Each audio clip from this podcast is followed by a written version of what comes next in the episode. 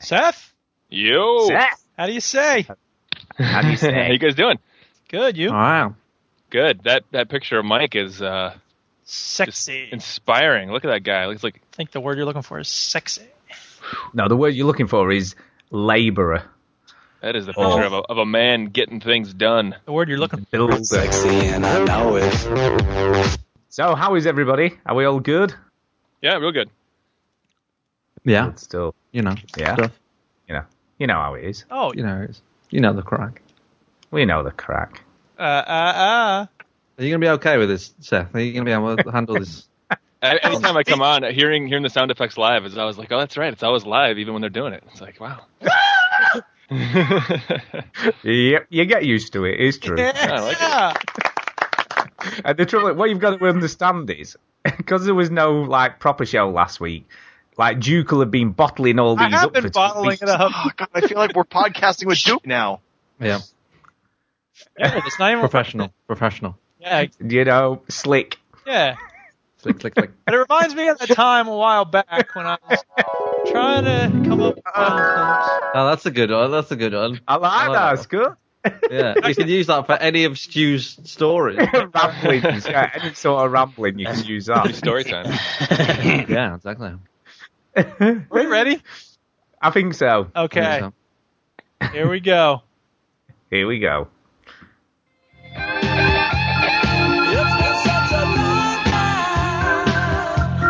Since we've been together.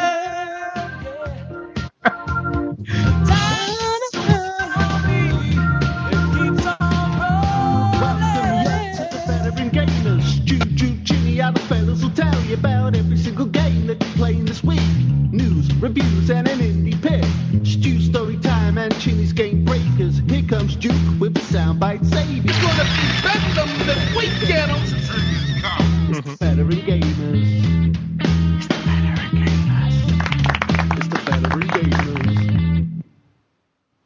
Yeah, boy. Are you seriously talking about Switch video games? console off before you have to press repeat, yo. Well, there are rocks. Thousands and thousands of rocks. Hello and welcome to episode 299 of the Veteran Gamers podcast. Two ninety nine, and we're feeling fine. We're all back in the place. I'm Duke. I'm Stu. and I'm not happy about the fourth person in the room. This is ridiculous. You know, we can't. Where's the it's too fourth- crowded. What's this two ninety nine bullshit? Ah, that I sounds know. like Seth McNitt.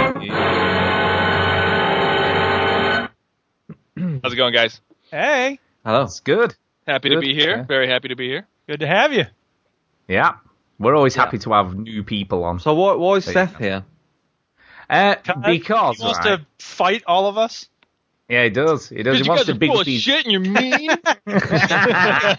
Honest opinions when you gave us those copies and that. That's exactly what Yeah. I wanted. oh to wait, you didn't give Stu hundred dollars, did you? Damn it. Oh, that that was the problem. I forgot to give Stu his hundred dollars. Ah. I couldn't make. There I you couldn't go. figure out the pounds. I was like, oh, what does that mean? Yeah. Yeah, you see, I'd said And- and nice also- things then. And then Seth. quid. Is quid a whole new thing? Is it the same thing? Who A knows? quid. There you go. Also, also, Stu, Seth has met two of three of us, but not, but not you. That's true. No, he's not met me.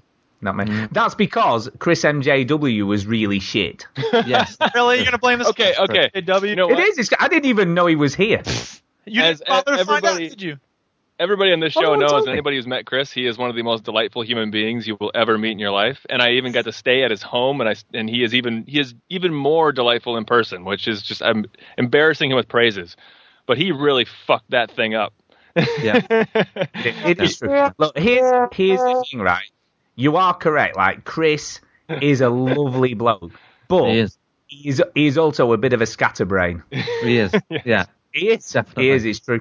It is true. Definitely. So, yeah. So Mike, sometimes what, what did he do? Well- he he tweeted it out, and he th- and I said like, oh, did Yeah. you did you message Chinny? Because I knew you lived somewhere near there. I had like a sense that you were close by.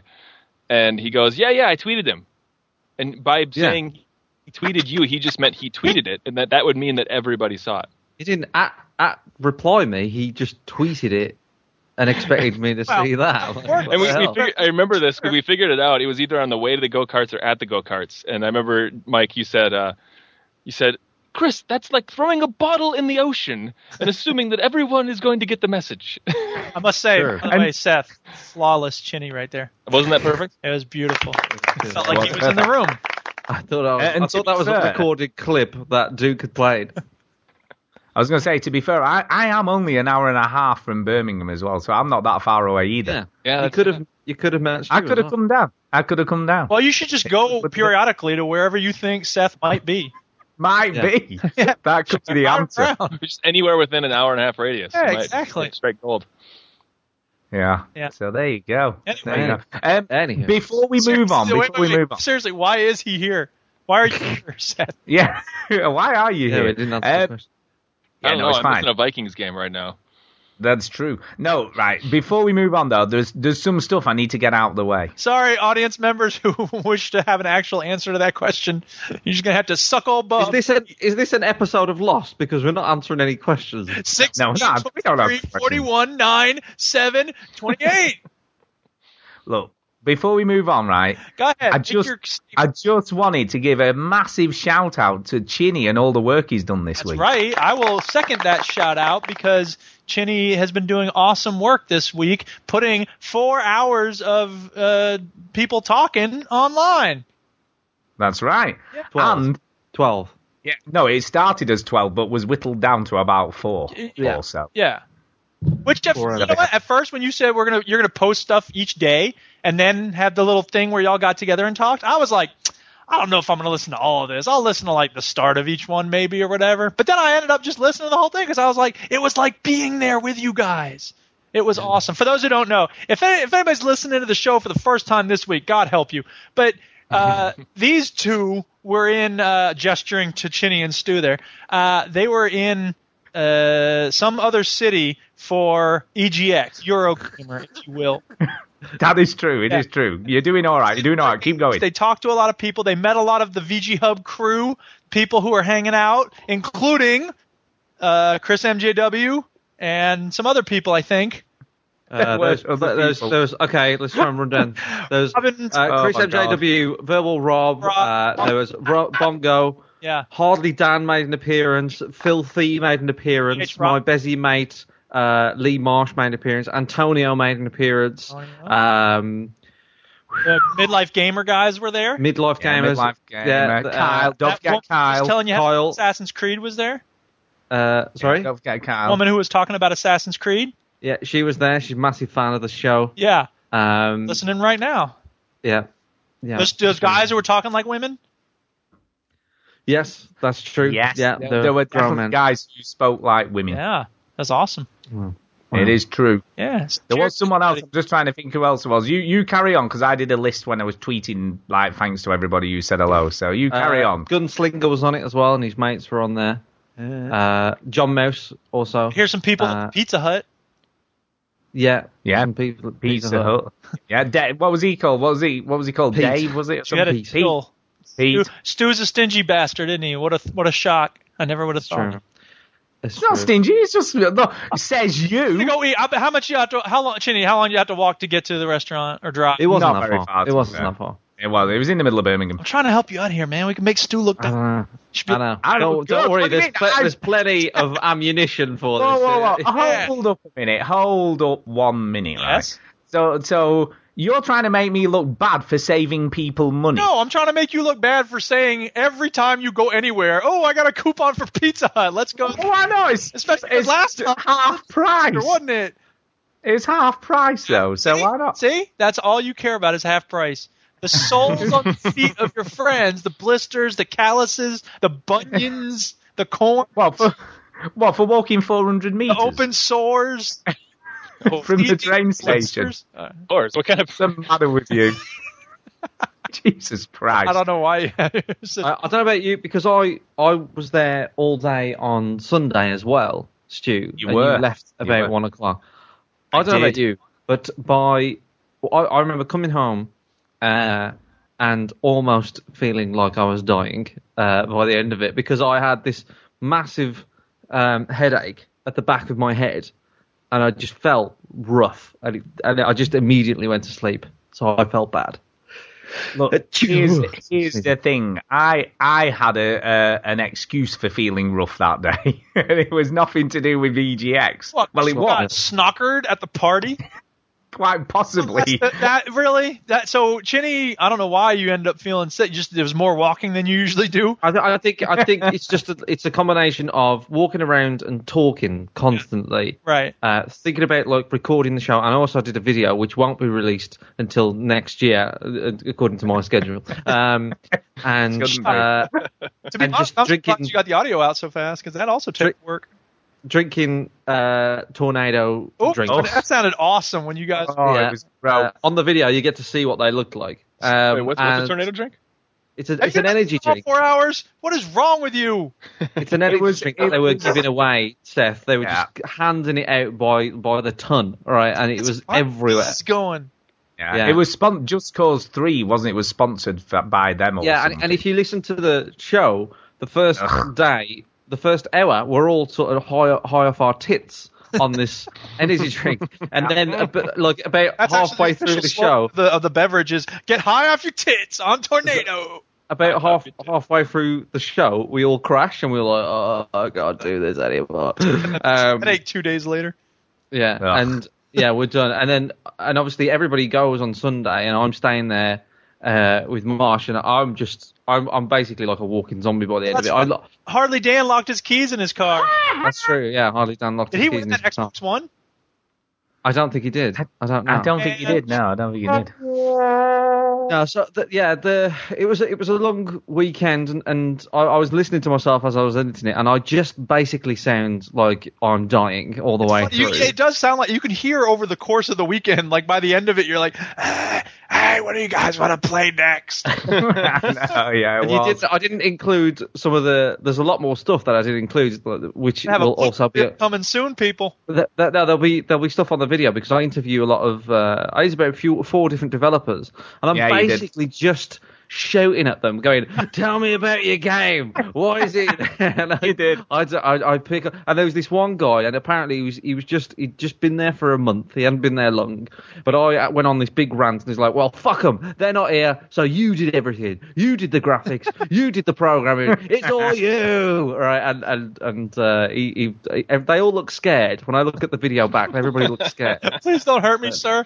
By the way, Yeah. speaking speaking of talking to developers, I thought it was hilarious when you were trying to get that dude from the Siege to tell you if there was a story mode or not. He didn't want to say no, there's no, No, story mode. yeah. So instead, he kept going, well, you know, terrorist hunt. There's no story terrorist hunt. What are you talking about? It's People true. make their They're own tra- stories. yeah, exactly. the, the, the, all the staff are trained to say if they don't know the answer to a question, they're all trying to say, "I don't know, I'll find out for you." They're all trying to say that. Well, and, it's it's sort of like an improv troupe because you know when you're doing improv, the first rule is you always say yes and. Yeah. So they never want to say no. So these developers, well, you know, there's this other thing that's kind of like the thing you wanted. yeah, yeah. So yeah, it's it's it was good. I, I enjoyed That's what myself. developers are like. I mean, you can't trust a word they say.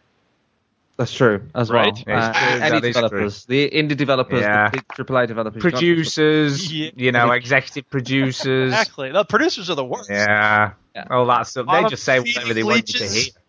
Yeah. You But, just uh, you just feed you loads of misinformation. No, it was it was a it was a good show, Stu. I enjoyed it. What about you? It was good. It Yeah. was good. The, the only thing I would say is, and we said this at the time, said it I at just the very feel end.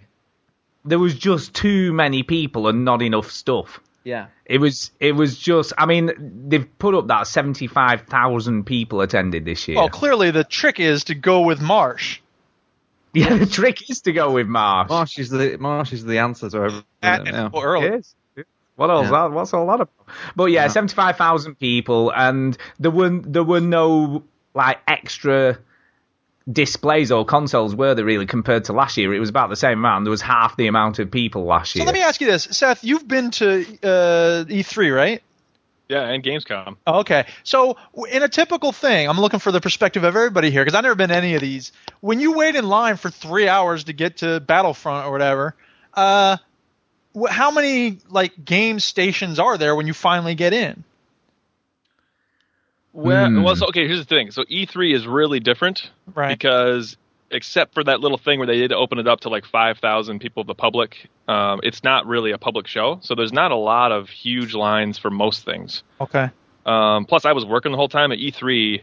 I got to play maybe four or five games, and that was usually like when I would get there in the morning, and then before there were lines, I would just get to play a couple things for like 15 minutes before I went over to our booth. Gotcha. Um, and E3, I will say, I mean, it's a really nice experience because it's super chill. Like it never smells, it's never hot, it's never really that loud. Like it's actually really just kind of like low key and fun and cool.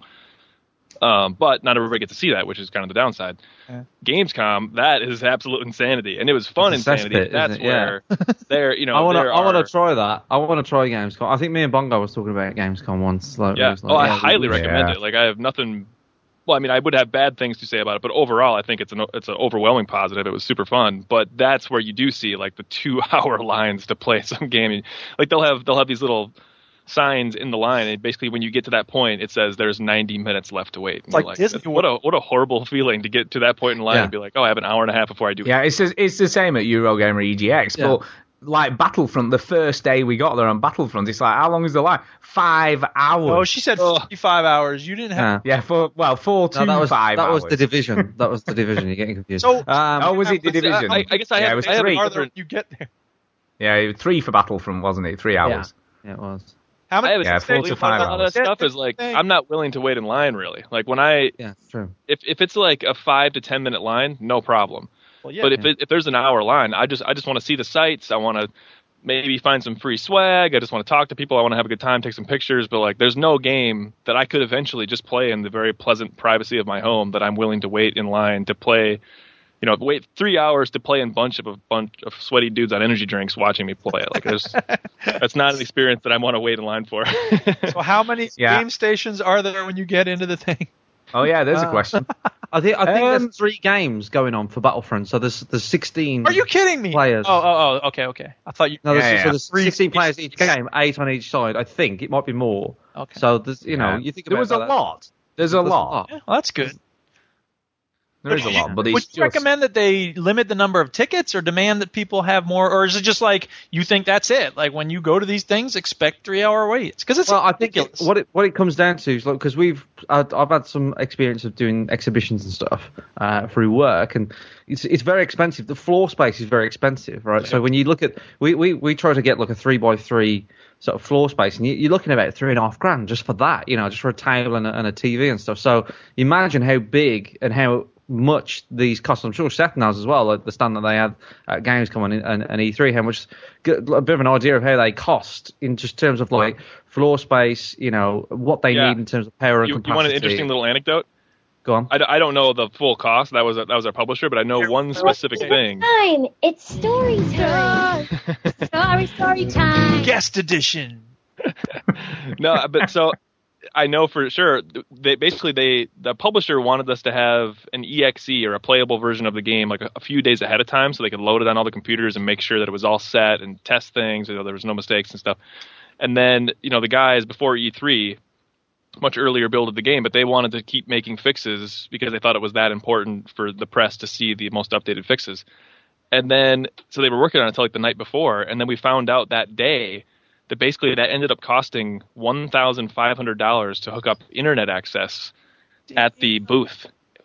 Yep. Fifteen hundred Wow. dollars for three days of internet, just so we could actually access the uh, the Steam like you know inner company build of the game. So I mean that was just insane to me. Fifteen hundred dollars just for internet.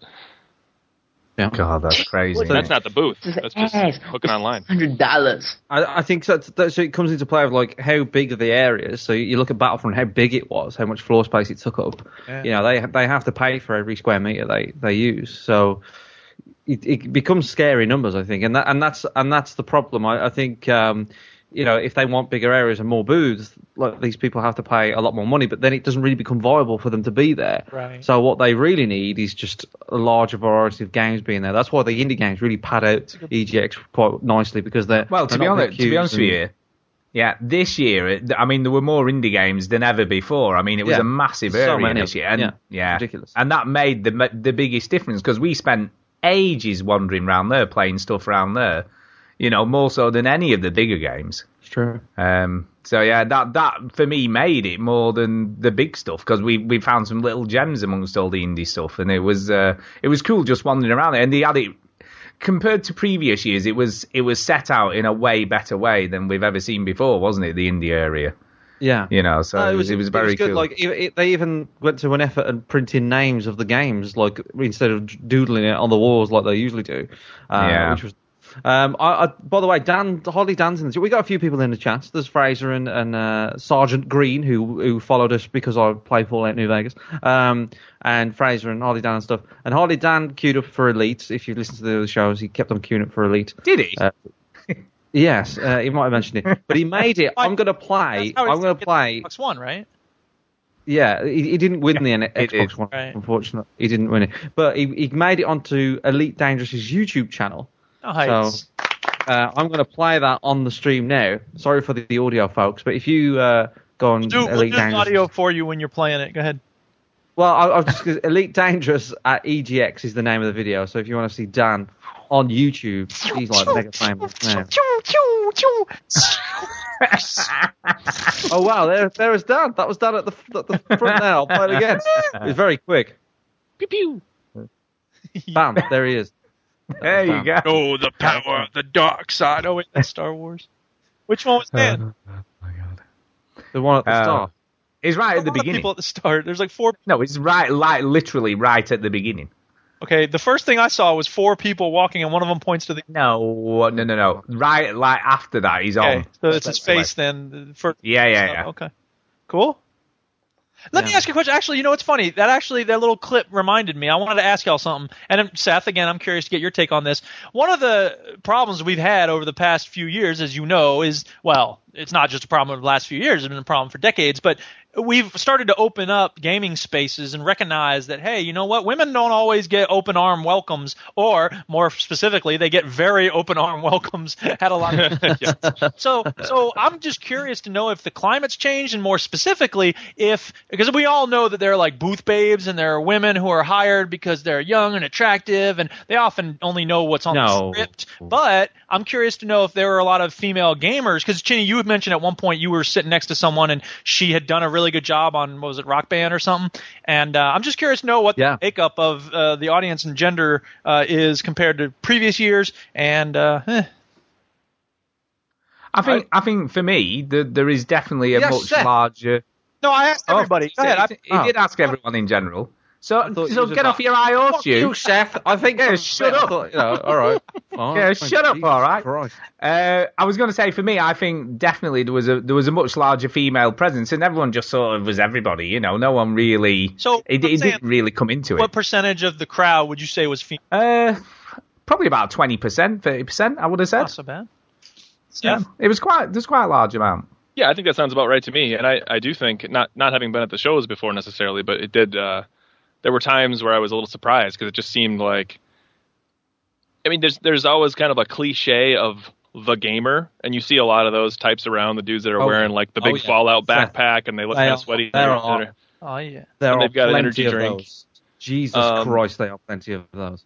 But then you, you see a lot of different kind of people. You see people that look like they're just big, you know, like in a Gamescom, you see people that look like they're the big FIFA fans, and then there's the people that are look like you would see them at I don't know a mall somewhere, an Abercrombie and Fitch store or something. Like there's just very different types, which I think is kind of refreshing. And actually, a lot of yeah, a lot of a lot of women and a lot of women in the industry. Like the booth babe thing seems to have changed, especially at E3 because I think they outlawed the the sort of typical booth babe, where if you if you want to hire a bunch of attractive women to just demo games, there's nobody that can stop you. You know, like that would be it would be illegal to tell you you can't hire women based on being attractive. But they have outlawed the idea of having women just walk around in bikinis. You know, which is good. Oh, yeah, I mean, yeah, I mean at EGX, I, when I went to uh, try out the Steam VR, the Vive. Uh-huh. Oh, here we go. Uh, it only took them. no, I was going to say all of the. I'm not being funny, but all of the women there were absolutely, Absolutely amazing. hired because of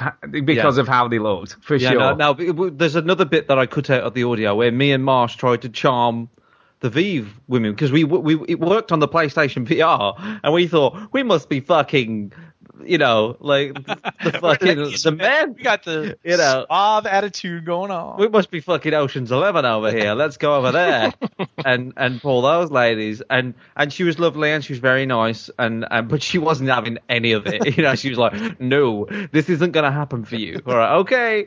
See, and I always wonder like how much of oh god, they must get so many questions and like Just Yeah. you know, sketchy stuff that's right on the border of. Uh, Can I wear the one that you wore? my God. I Well, wonder, I'll, like, I'll say this: like, um, we, there was this place right next to us that, um, well, Oculus was right next to us at E3, but then right off to the side of Oculus was this other thing that was kind of like they had these big rigs where you actually like get in some kind of like a harness and you're walking on these weird treadmill things, which I don't think will ever take off really, but they were trying to, I've seen those. Yeah. you know, make their their case like for it. octagonal. But they they had hired these attractive Yeah. women that very very transparently obviously had no idea what was going on at all. They Yeah. were just hired because they were models. And that's kind of like that's that's annoying if you're a consumer because you're actually trying to give them information and they they can't give it to you. So it's like why are you even here?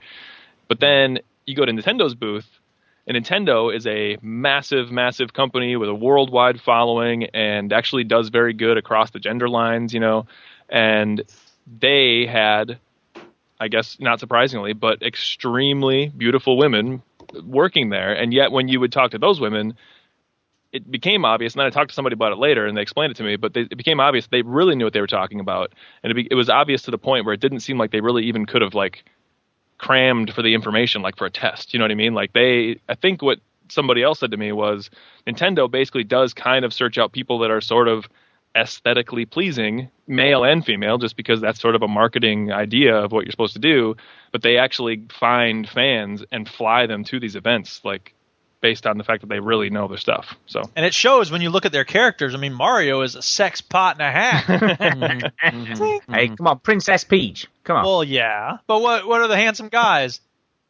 End of Yeah, list. that's true. Toad That's true. squat. Yoshi's a puffy turtle. Dinosaur. He's a Right, dinosaur. that thing. Here's a dinosaur. Um, by the way, I had some exciting news this week. that one. I doubt. I doubt that. It was. It was exciting. It was exciting. Sorry, what's exciting? my my Steam Link has been shipped. Apparently. Do you know my Steam Link thing? Boring. I'm bored now. Brilliant. Um, but right, here's the thing, right? That was good. I like it. Oh man. But here's the thing, right? Here's the thing. Um, there's a tracking thing, you know, where you can track your parcel to see Yes, where and it you're, is. you're refreshing it every 20 minutes, aren't you? Well, well, I was going to, right? Okay, it's it's over the, the Thames. You know, soon it will be No, a seriously. live thing. It'll be like you can watch it go down the street. I wish that was true. Oh, see, you'd be right on that. But pathetic. I would be, I would be. But do you know where it is at the minute? Uh, where do you think my Steam Link is at the minute? Um, Uh, Germany. You know what? I actually. No, whoa, you're you're very close, Oh, wait. You were very close. Wait, I have a guess. Like anybody Go on. gives a shit. It's probably in Germany. you were very close. Uh, it's in the Netherlands, apparently. Yeah, that way. Where's it coming from? the Netherlands. I don't know.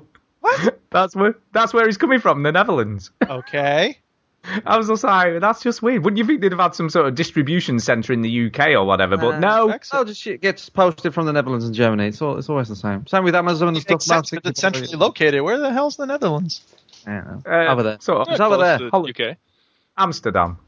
That around that area. It's over there. Uh, so yeah, so so that's where it is, and it's coming. And I've had to buy myself a new controller because my other one broke. Uh, so I had to go and do that. I've had to spend some Wow, money. I've just Get got ready. a I'm massive rich, man. sense of Seth regretting coming on the show over the. I know. Oh, you Hey, I really enjoy European geography. There you go. Yeah. Uh, exciting stuff, anyway. Exciting stuff. So it's on its way, and we'll see if it actually works. You never know. You're looking at Russell. Yeah. Uh, anyway, countries border the Netherlands. There's your quiz question for the day. uh, two Uh, countries that both- Belgium and uh, France. Oh. Oh, Yeah. is that right? I think that's not far off.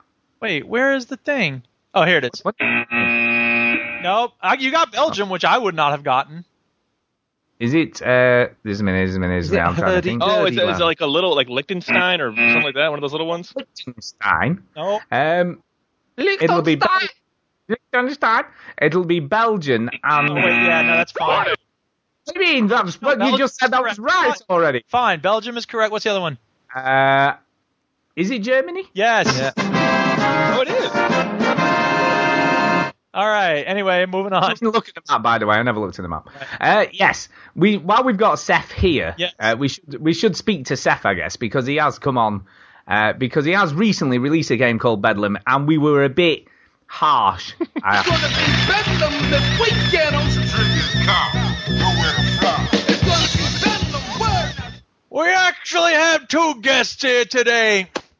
oh, God. Oh wow. Oh, wow. Because I Bob. wanted some industry people here, so we got two of them. You're welcome. Bob, you, you've not been on the show for a while, Bob. No, ages. Busy. You know, I don't know if I've ever been on the show with Bob. I, It has to do with what's above you and what happens to gold. There you go. Yeah. So here's the thing. Here's the thing, Bob. Right? Obviously, are you aware of the game Bedlam? I I was just referencing Skyshine. Did you not hear my brilliant clues? It was a fun little rebus. Yeah, I've been contracting with him. So as Seth is here, what advice can you give? Here's the first thing. Listen, Seth. Please. Listen up. First of all, you got to get some of your people to go on to Steam and create a whole bunch of new accounts and then go on and write reviews saying this game is brilliant, it's wonderful, it's awesome, this is the best game ever, 5 out of 5, 17 out of whatever, who cares? And that way it becomes all overwhelmingly positive. How do you think all these stupid games have that? but Bob, that wouldn't be ethical. Shell accounts. Ethical? What the heck? You trying to Seth, don't mention the E word around him. He doesn't like it. God damn. Swearing is fine, but not the e word. Yeah. Yeah. Yeah, well, if you want to get paid, forget about the ethical whatever. So. so anyway, Seth, let's let's try and be serious here. Let's try and be serious. Um, because so there was there was some criticism. I mean, we we sort of you know uh, talked a, uh, talked a lot about the combat. Uh-huh. Okay. Now I realise there's been an update since I last played it. So what's changed from then to now? Then Uh, well, so I think there's also an update going up on Monday, which will be before the show comes out. But uh, well, they've done a couple big things. One of the big things we heard was the the map size allowed for too much, almost kind of like ambush to start a battle. Like you would just you could be, basically be attacked before you even had a chance to move. So now all the maps allow for at least a move or two before you actually are going to be attacked by the the, the opposition.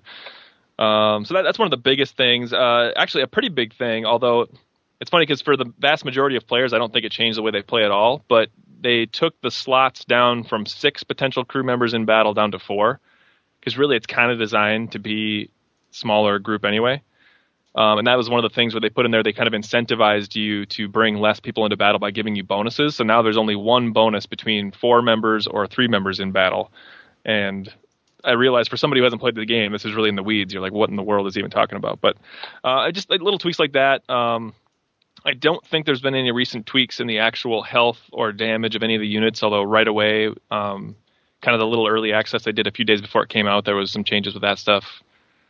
Um, I know there's some more balancing going on with resources with the next update, okay. stuff like that. I mean, uh, yeah, I mean, one of my biggest issues was like the cover system didn't seem to work. So I, Oh, they did change see- the cover system. So if you yeah, if you haven't played it since last time you guys talked about it, Okay. Um, I, I'm of a mixed mind on that actually.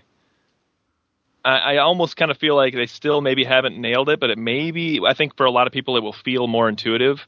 Um, so cover still it does work that if it breaks the line of sight, even though the way a lot of those covers are, they don't seem tall enough. But basically, you know, if somebody's on the other side of cover and you're on a complete opposite side of cover, you just can't shoot. Period.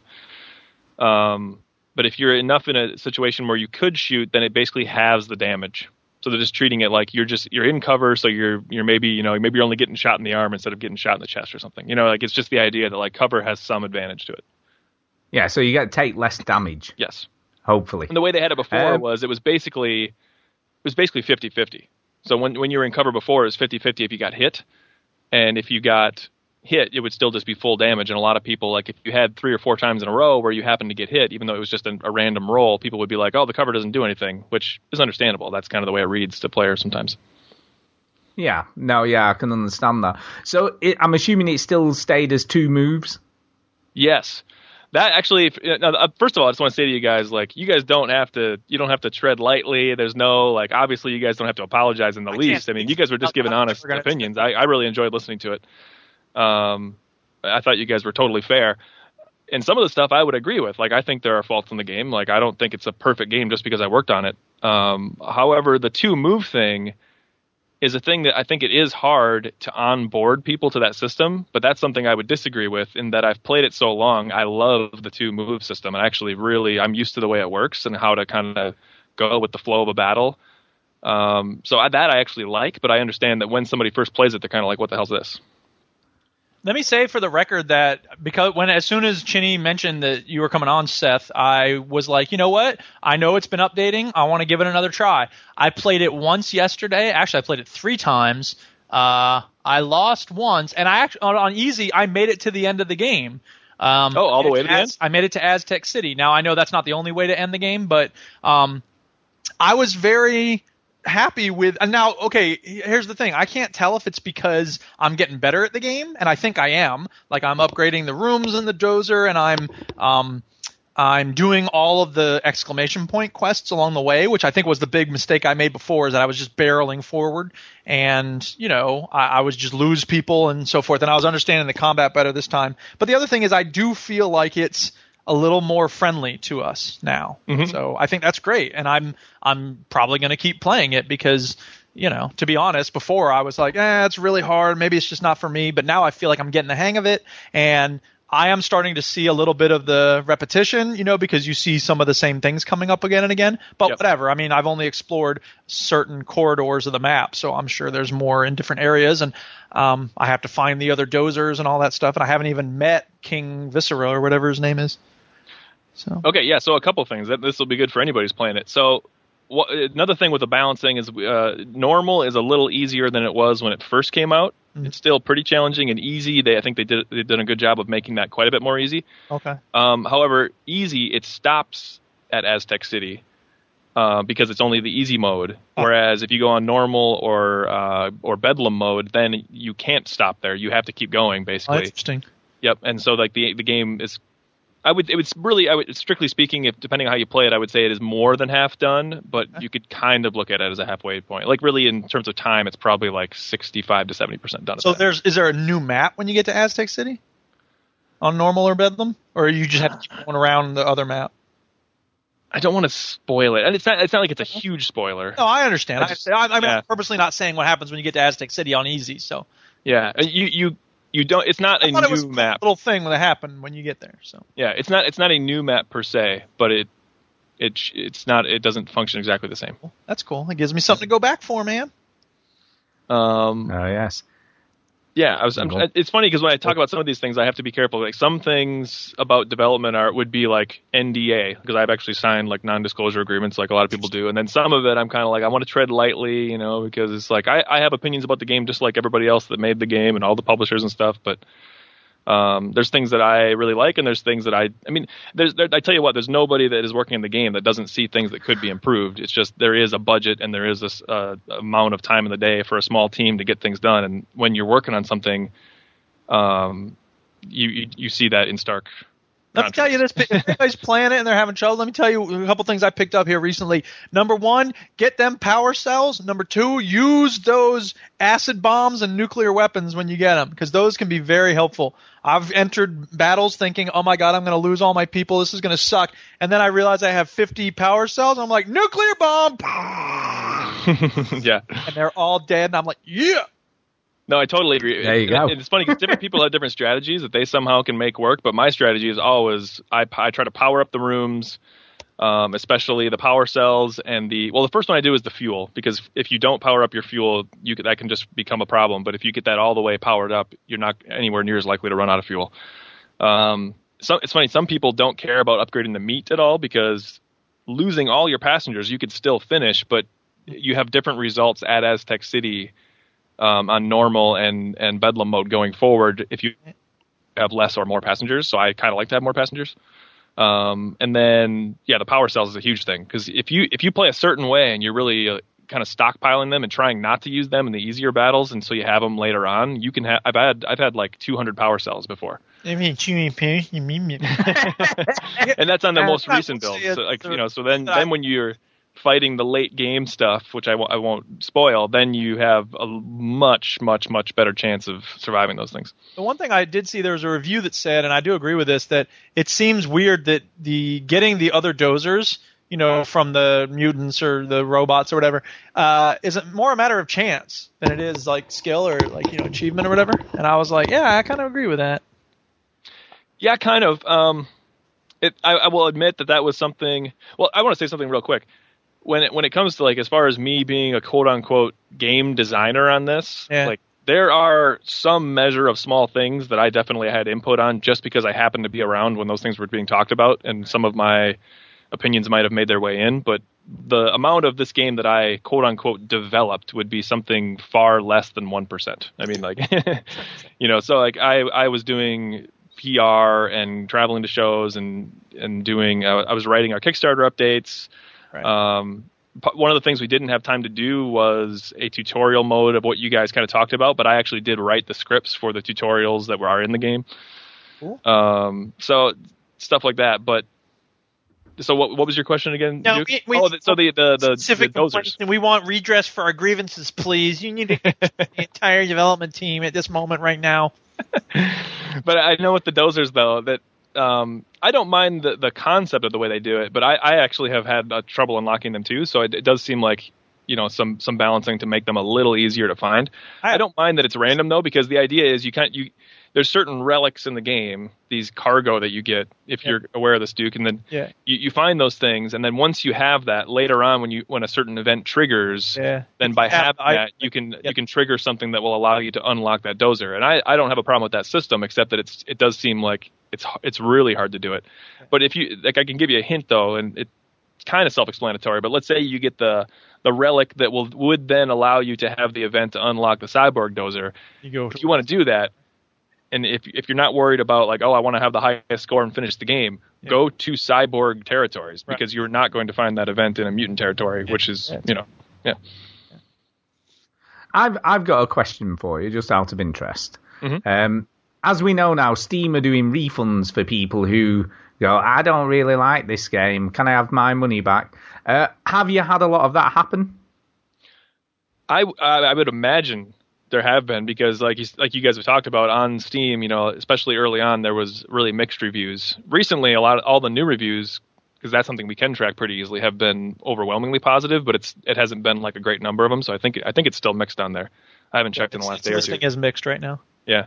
Um, so I mean, I, it would just be a guess that I would imagine probably a lot of people have because you you get reviews from people that. that- So I guess one thing I, I'll say about the reviews, and I will lead into your question, but like I've noticed in reviews, if if somebody has played four or five hours and they have a review where like like you mentioned the other weeks Stu, and they say like, hey, I really wanted to like this game. Like that kind of review, I don't. It doesn't upset me. Like I just that's somebody being really honest. Like they they put some time into the game, and unfortunately they're not enjoying it, and that's just their honest opinion. Like they're not being dicks. And then you get some people that have a review where it says like 0.2 hours played, and then they just say this game sucks, it's hard, eh, fuck yourselves, you know, or something like that. You know, it's Yeah, like, yeah. That's a that's a ridiculous review, you know. Uh, Actually, so they, have- they, they definitely go across. sorry about sorry about that stuff. Right now, Yeah. that was probably Chris MJW with his his alter account.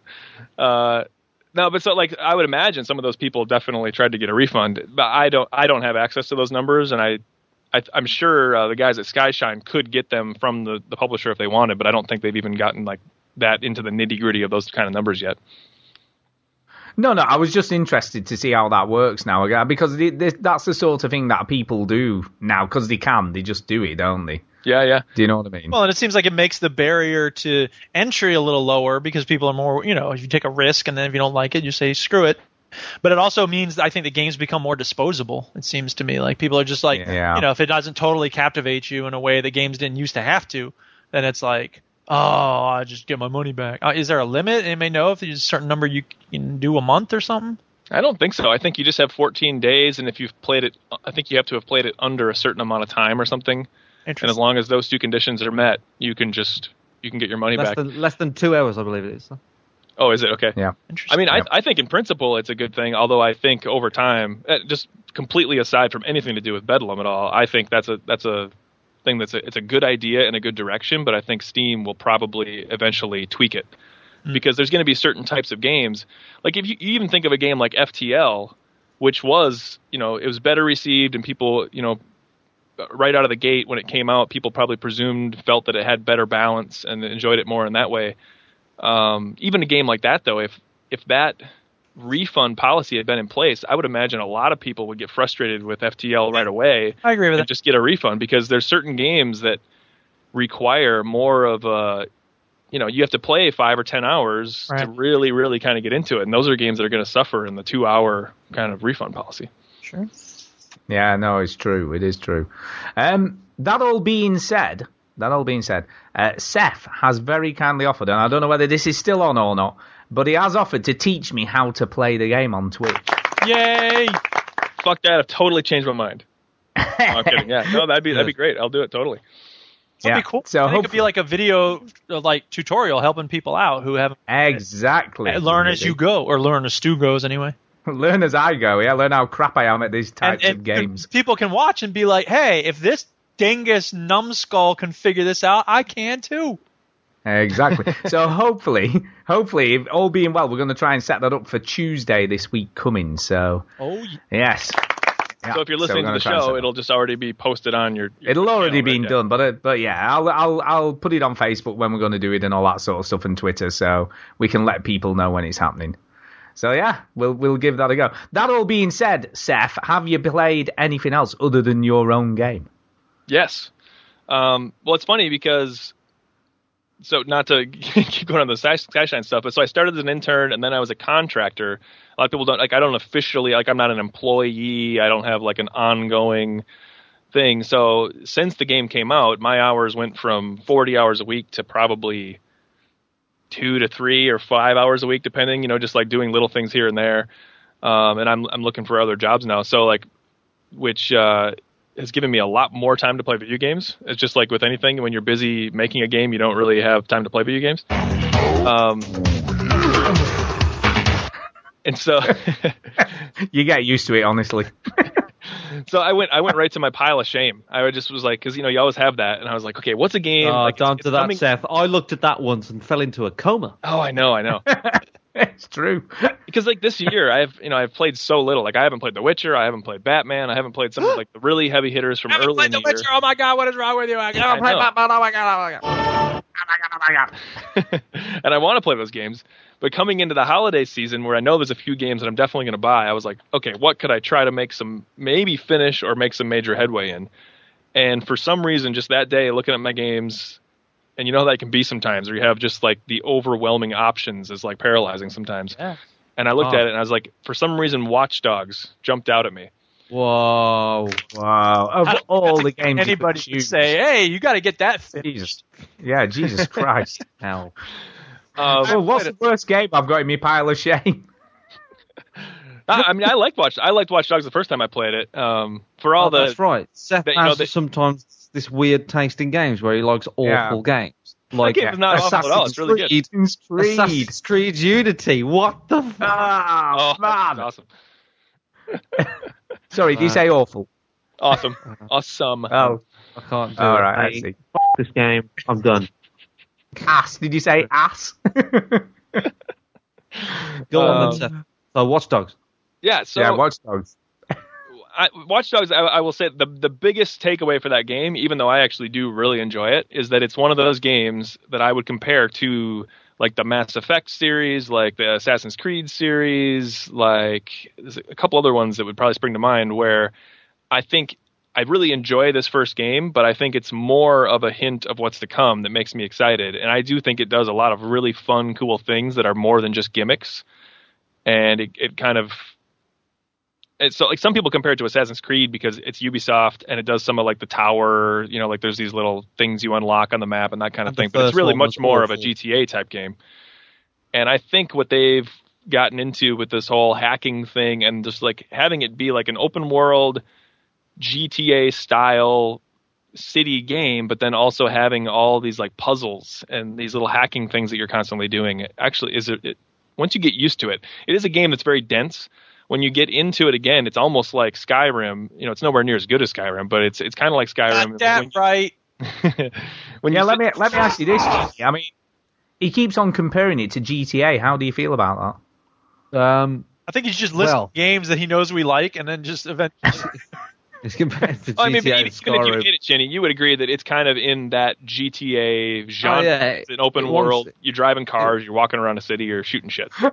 Yeah, it wants to be GTA, but the the problem, the difference is uh, the, bi- one of the biggest flaws. I'm not going to be snarky, Stu, despite you. Like. Come on, come on, do it, man. Just do One it. of, one of the biggest flaws of this game is the driving is fucking dog shit. Oh, I agree. I've, I've got my some input on that, but I agree. Yeah, Uh, yeah. So actually, the yeah. thing I noticed, and, and by the way, I mean GTA is obviously a far superior game with the mechanics and everything. I mean, Mhm, GTA, mhm. GTA 5 holy shit, I mean, that's. I, I actually was never a huge GTA fan over the years, and GTA 4 brought me in a little bit, and GTA 5, I am just a full-on admirer. Bam. I mean, that, that game's Yeah. amazing. Um, the the thing that I actually think Watch Dogs gets really wrong with its driving, and it was kind of a, a cheap, kind of lazy gimmick of how to do the driving, is if you actually play the game longer and you get some of like the super sports cars, they drive really nicely, and then you're like, oh hey, this driving is good. But what GTA does is they somehow managed to make it very nuanced in that if you're if you're driving one of the nicest cars in the game, yeah, it's an awesome driving experience. You're like, holy crap, this is so much better than the little you know Pinto that I was driving a little bit ago. And yet, if you go back and drive that Pinto, it's still not a bad driving experience. not It still terrible. Feels like what it should feel like. And in GTA in 5 Watch Dogs, Watch Dogs, the crappy cars. the crappy cars in Watch Dogs are like uncontrollable. They turn really weird, and it, it, so Oh, they, they go from horrible to good, as opposed to good to nuanced in a you know. So yeah, I, I totally agree. They the second Watch Dogs will have to majorly fix up the driving, but um, it's got a good story actually. And that that whole Aiden Pearce thing, where we used to make it fun of it on Bosswave all the time. That was back when Zach was still on. One of my favorite clips from the show is him doing the voice and going, you know, fuck uh, tits and ass and fuck you up, boom, boom. You know, he's like, but he's doing the Aiden Pearce voice from the commercials where he's like, the, the world is, you know, it's a dark place and I can hack shit. You know, like the guy That's talks it. like that. But then in the game, actually, when you, I think they did a bad job, almost a disservice with the marketing because in just the scenes, even though his voice is a little bit stilted, it is an actual decent voice actor acting, and he it, it comes across much better when you're just playing through the story missions. I think. Um, but the, the story actually ends up pretty good. It's a it's a unique story where it's this guy. Sure, it's this whole big hacking thing, and he's this special hacker. But they've got a good variety of missions, and it's this very kind of unique thing where the person that died was his niece. So he's got this sister with two kids, and the little niece was riding in a car with him when some hacker bad guys or whoever you know came after him, and she ended up dying in this car accident. So it's actually this very kind of sweet sort of it- there, story there are moments where it falls apart for me though, sir, because there's one bit where uh, when you're by the, gravestone. No, no. There's, there's, his, his sister gets kidnapped in, in the game, and and um, he, she's she's kidnapped by somebody. I, I don't, well, he's kidnapped by the main bad guy. Anyway, you, you're on the phone to her. He allows you to talk to her phone, and she's like, "You're a fucking dick, Aiden." I was like, "Hang on, I'm the only fucking way out here. You better fucking be nice to me, sis." Or I might not be so generous. I'm picking you up, bitch. Uh, and she was That's just not how that lip. went. I just played that mission. Well, she was giving me shit. She was like, "You're, and you never do what I want." I was like, "Fucking don't give me shit, woman." Right? Okay, so this this is an interesting exercise in calling bullshit because you happen to pick a mission that I just played within the last 48 hours. Yeah. And And she was giving me shit. She was giving me shit. No, but she she was scared. Her and he was tone said, "You her. cannot deny." Her tone was bitchy at best. Th- This is the point where it turned. When he said, he goes, he goes, he said the, the bad guy's name, and he goes, he's like, I know so and so. You know, he's he's a bad guy basically, but he's not crazy. He's not going to hurt you. And then she's like, you know this guy? And then she kind of turned. She's like realized, oh, this is Again. because of you that I'm in this situation. And yeah, maybe it was a little over the top, but like she went from being scared to then kind of blaming him. Have you played the mission where you have to like direct her out? No, I'm. I just that was. I think that was the last major mission. Well, welcome to hell when you when you get that. Jesus Christ! Oh my oh god. God. Um, The- yeah, I, I don't know. I, I am enjoying it. I do. I really like the game. Uh, it's it's got a long campaign actually. There's like 30 missions, some missions or more. I um, found the combat the, probably the best part of the game, to be honest, because the, I liked some of the, you know, the, the, the third person shooting, like the gang hideouts bit, and you could like press thing. I remember getting into some platform and I could press the button and and I would move the platform and they don't know where I am and all this sort of stuff. I, I liked all that. It was just like the driving and, and sort of st- like trying to stop the, the traffic and it just didn't work as exact. I mean, you got to remember they sold this game as like you can hack anything and all, you know, and it really sort of came down to just pressing a button and and it was like split second really you just press a button and, and you trigger something oh, I love Split Second. Those are my favorite racing games of all time. it was no split second was the bollocks i love that Oh, okay, good. th- they made it out to be something more and it just it was like well it's just like split second really it's not it's nothing crazy new It's funny because you know it's another one of these games because you guys were talking about like oh you know updating after the game came out and that's a lot of business stuff. That's that's Bob the businessman stuff of why you know it had to come out when it came out and the whole thing with Skyshine. But I think uh, Watch Dogs actually had a couple pretty big updates after it came out, and they did fix some of the stuff with what you're talking about with like the uh, hacking the, the the street lights and stuff like that. You know, so like you kind of get a little more feedback of what's really going on with it. They did the thing that they did a bad job of is, is I don't think. Do you get the kind of like slow down time thing right when you start the game, or is that like something you unlock? I can't remember.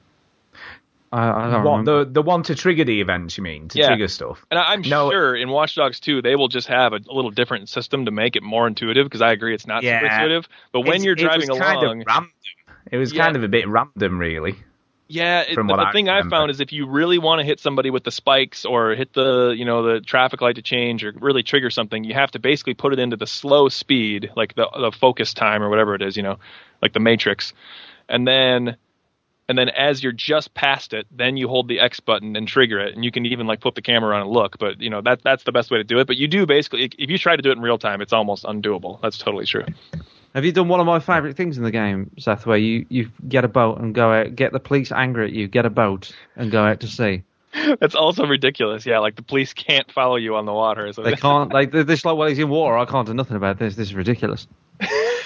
we don't have the budget for boats. We All don't the have budget for boats. man. They're like, oh god.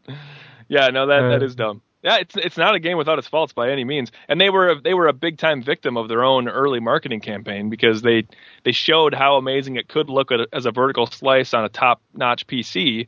And then they said, "Oh, but it's early enough in the generation. We want to come out on PS3 and 360 as well." So actually, it ended up looking just decent and pedestrian. It didn't look anywhere near as good as people were expecting. So they they kind of screwed themselves on that. The next one obviously will be only next gen. I'm sure they'll you know whenever they announce it.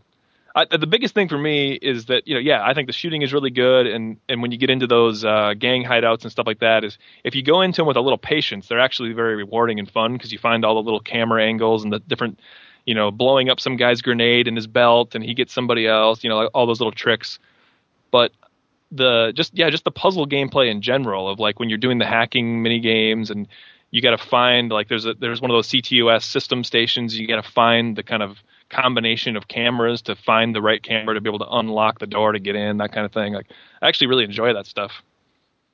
But I, I'm just I'm- it's just one of those games that it, whether you like it or hate it I I think the second one will be much improved. And that's why I brought in like Mass Effect because like even though the first Mass Effect I really liked Mass Effect 2 was such a massive jump. And the same thing with the Assassin's Creed series. Like between Assassin's Creed 1 and Assassin's Creed 2, you could tell it's like here's a big team really having time to iterate and improve on all the feedback from the first one. Yeah, I think the problem though with Assassin's Creed though, it just became derivative after a while. It just, you know what I mean? It was, it sort Uh, of ended yeah. up getting worse rather than better. You I, know, I still the- like the games, but I yeah, that, that that's an entirely different issue as to what the jump it made from 1 to 2 though.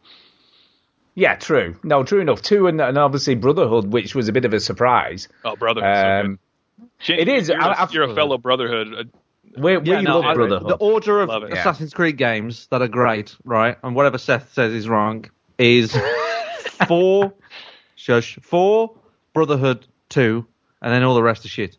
You That's get true. That's the way fucked. It is. Yeah, true. true. I, I'm with Chinny on this. Uh, for me, it would be Brotherhood, and then uh, it'd be a really hard tie between Don't you dare say Unity. four Unity and Revelations. You're I actually insane. Yeah. You're you are, you are insane. fucking insane. The Brotherhood's You easy are- first. You are mentally insane. You- You're going to be You rocking back and forth in a Jesus. Christ. This is this Oh. is. Um, Are you dribbling right now? He was he was issued here when he said that Assassin's Creed Unity was good. Oh really? Wow, he must be crazy. Yes. I think because he came on the show, he's forgotten to take his medication. Mad. Jesus. Mad. It's funny because you know it became a big thing on Bosswave. There'd be like the listeners that would agree with me and be like, "No, I really like Unity," and I've got some buddies that really like it. But yeah, I know it, it did not get a lot of love. I know that. Well, there's reasons for that. It Yeah. just didn't. People didn't just randomly not give it love, you know. No, I know. I don't, I don't uh, disagree. That's all right. Anyway, anything else from you, Seth, before we move on? No, that was the big one. I've I've tried to pick up on some other little games, and I've been looking at some little indie titles I might want to pick up. But Watch Dogs is what I've been spending my, the most time with recently.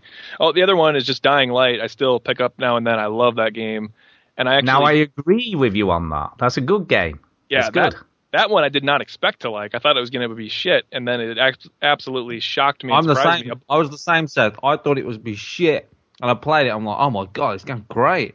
Yeah, my, my buddy Jables, he he he loaned me the disc because he was leaving for like a week out of town, and he said like you got to play this, and he's like, no, seriously, play this, you will like it. And I was like, I was so skeptical, and I was installing it, and it was really taking a long time, and I was like, I almost just quit the installation, and I just think, man, if I had just quit the installation, I probably never would have played it, and I that is my favorite game of this year that has come out so far. But Do you know? far. Do you know what else though? I I just like Techland themselves as a developer. I think they're just a cool developer. Have you seen what they did this week? By the way, did you see this? Yeah, the little video. Yeah, how cool was that? I mean, just to do that, you know, someone had had to sit there and program that to do that, and it was just amazing. Do you know about this Chinny Duke? Nope. Yeah, No. basically, some drunken electrical engineer uh, sent them a load of tweets explaining why their electrical system in the game was wrong. Okay, so he, he sort of pointed out all these issues with it and why it was it should be a four phase or a three phase and all this technical stuff about electricity, right?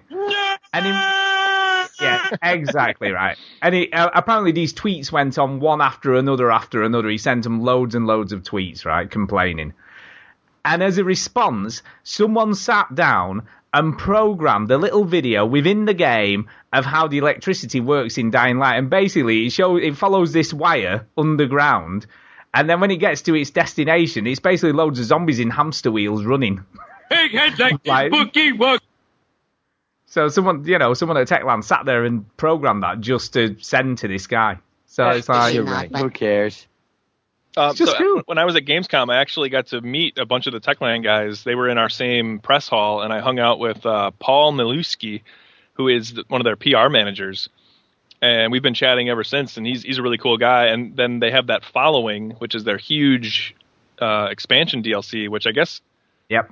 it wasn't originally announced as part of the season pass DLC, but now if you have the season pass, which I do, you just get it for free, which is awesome.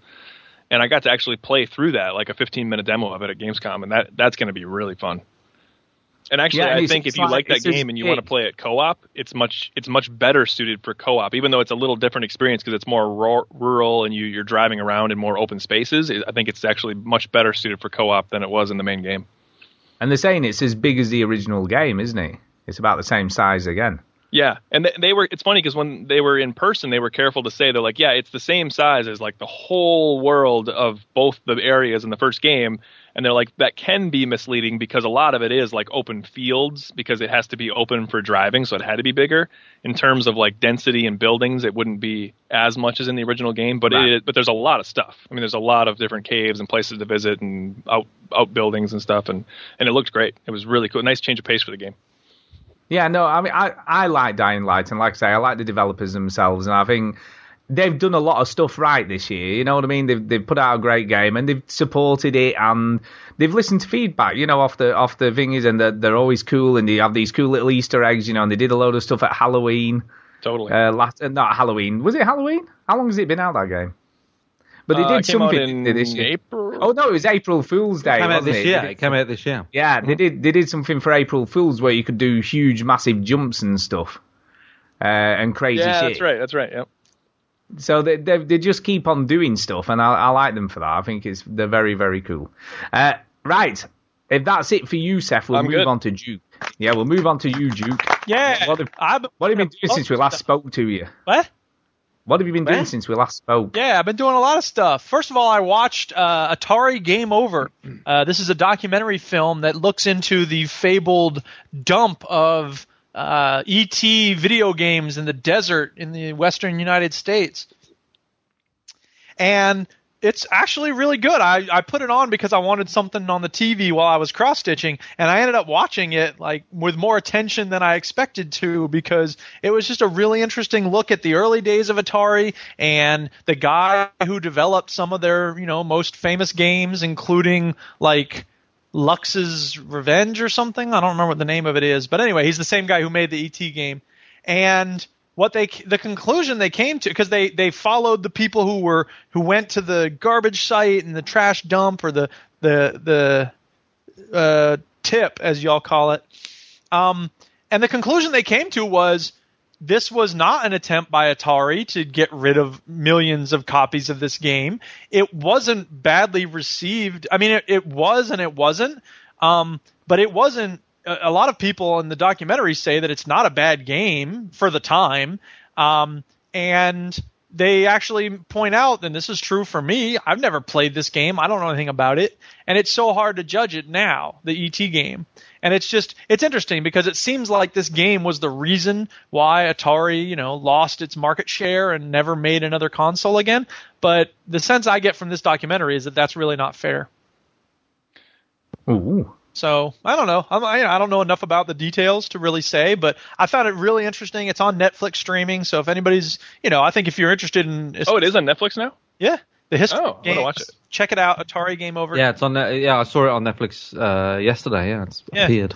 So I don't know. I liked it. I thought it was really good. So check it out. I will. I will say I do remember playing as a kid, although I was a really young kid. I was, I don't know, three or four or five years old, somewhere probably five years old, and I do remember playing that game and just having no idea what was going on. Like I could not figure it out. And I had played other games like Maze Craze and some other ones I really liked on See, the Atari. Is it right? And I mean, the sense I got from, and again, I haven't played it. I don't really know anything about this game, but the the developer was talking about how they really wanted there to be a story and there to be an emotional connection. So whereas a lot of other games were very very simple and therefore very intuitive, this game was trying to do a lot more than that.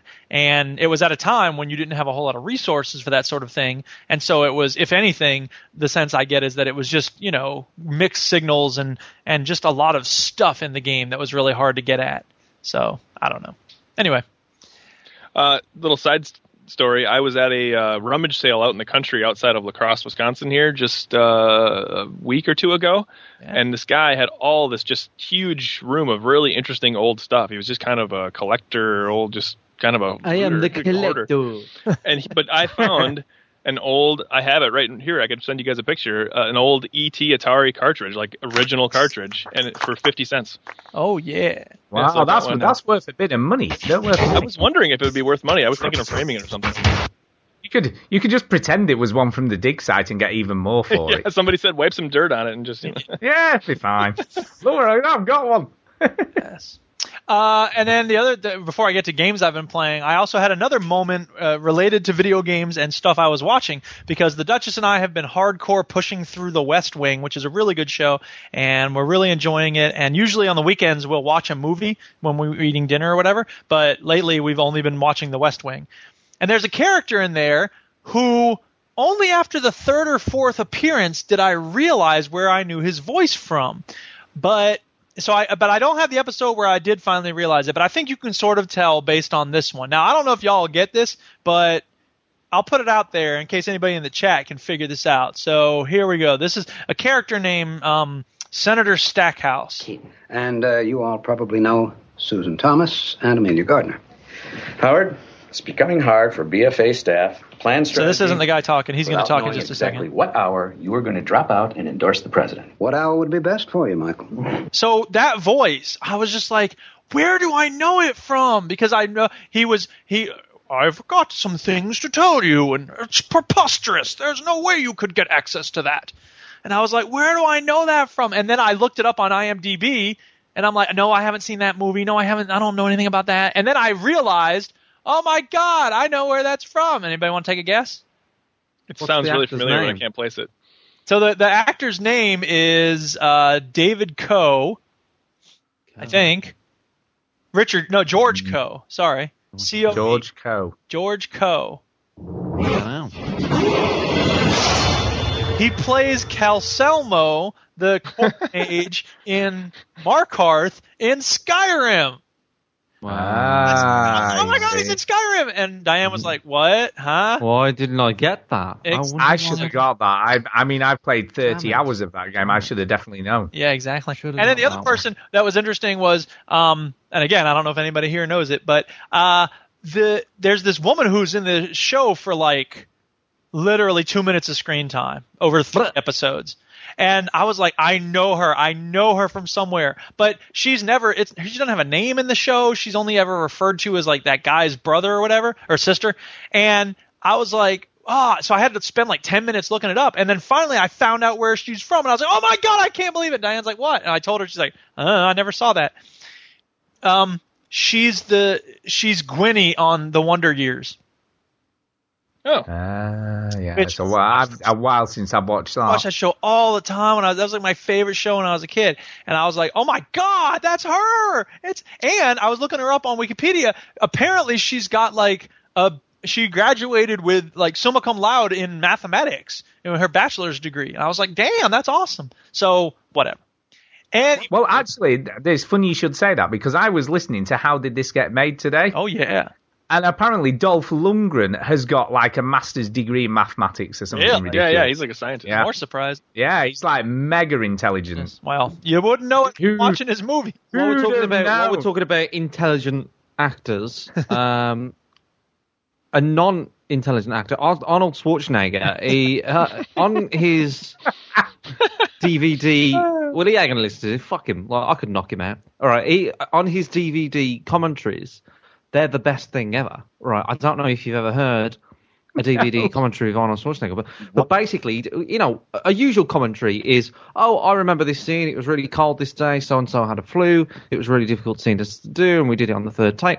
You know, interesting anecdotes about the the, the, the scene, right? Yeah, Arnold. Schwarz, Arnold Arnold Schwarzenegger, uh, his commentaries are basically describing what's happening. So in the scene where he he shoots with a gun in Total Recall, he goes, "Look at that! I'm really shocked that I shot the gun." And then in the scene where he's angry at the robotic taxi driver in Total Recall, he goes, "I'm really angry at him because he's not understanding me." You know, he just describes what's going on. Commentary. In case you wanted some cliff notes of what's going on. What's going on this scene. Shut the hell up! I know what's going on in this. This is a fantastic fight scene I have with Julia here. That's She's the really going in a for it. to say how much This, they love each. this scene was very, very confusing because this woman had three breasts. I don't. Uh, she doesn't actually have three breasts.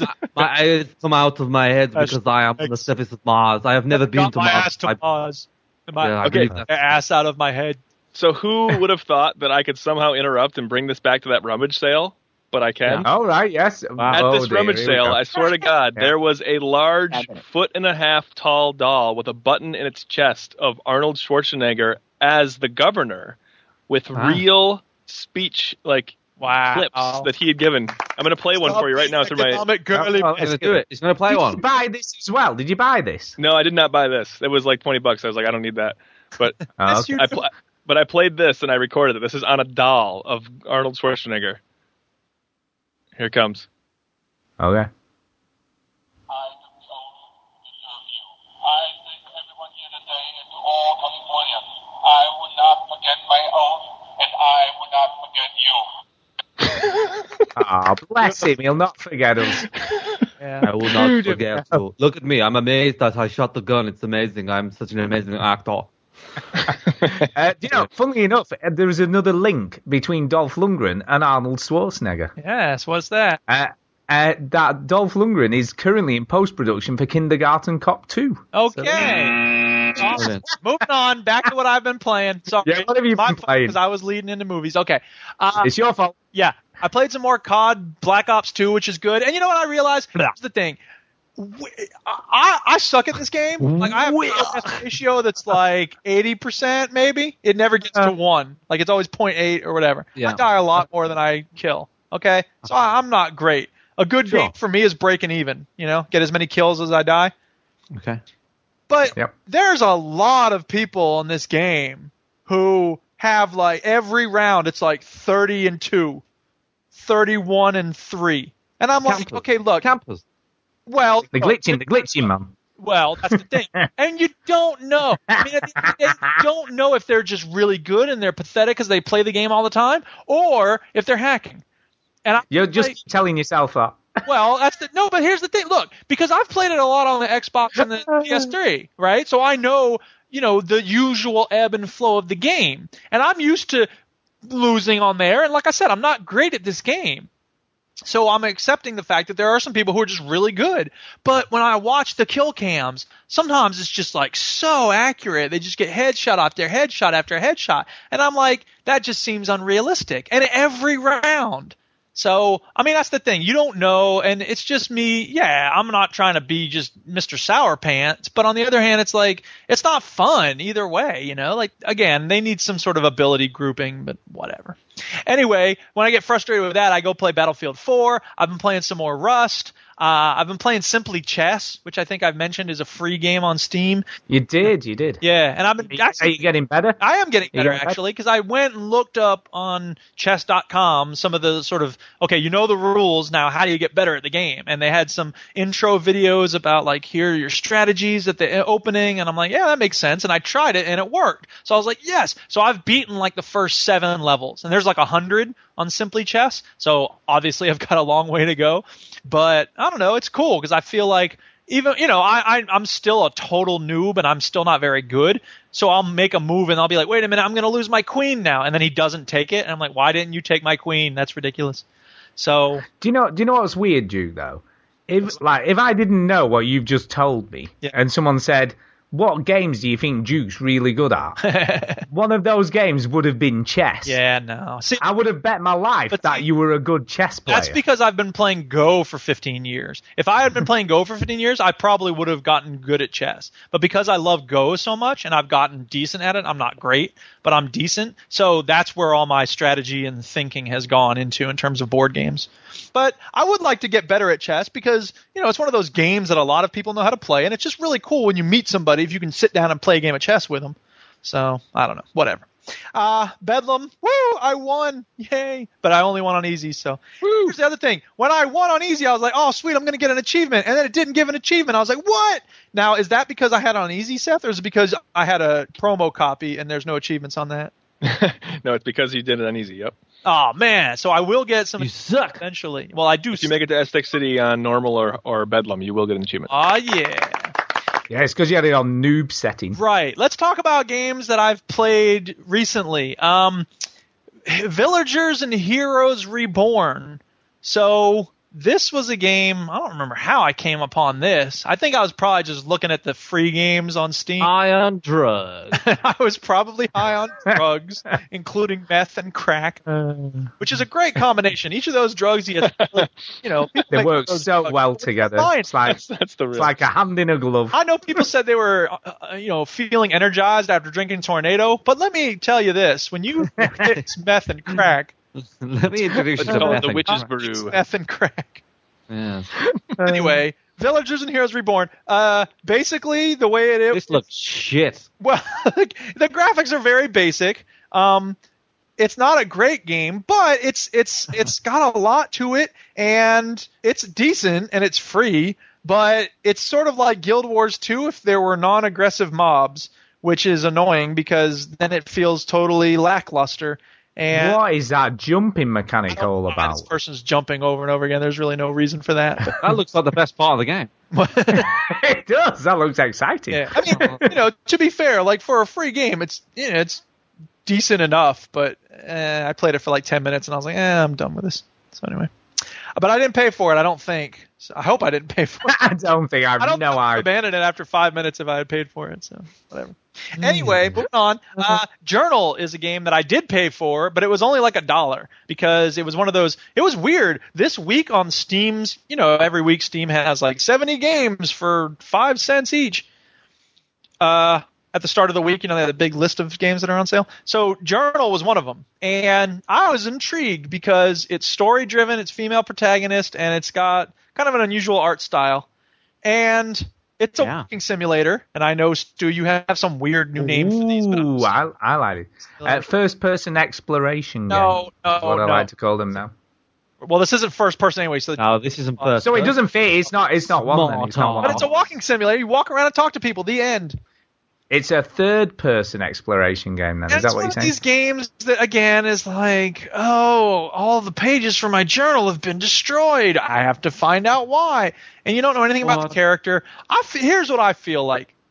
I think in these games, when you are the protagonist, they need to give you some kind of heads up about who you are. Because if you watch a movie or you read a book, you don't just get thrown into the scenario, or if you do, then they very quickly find a way to reveal some things about the characters.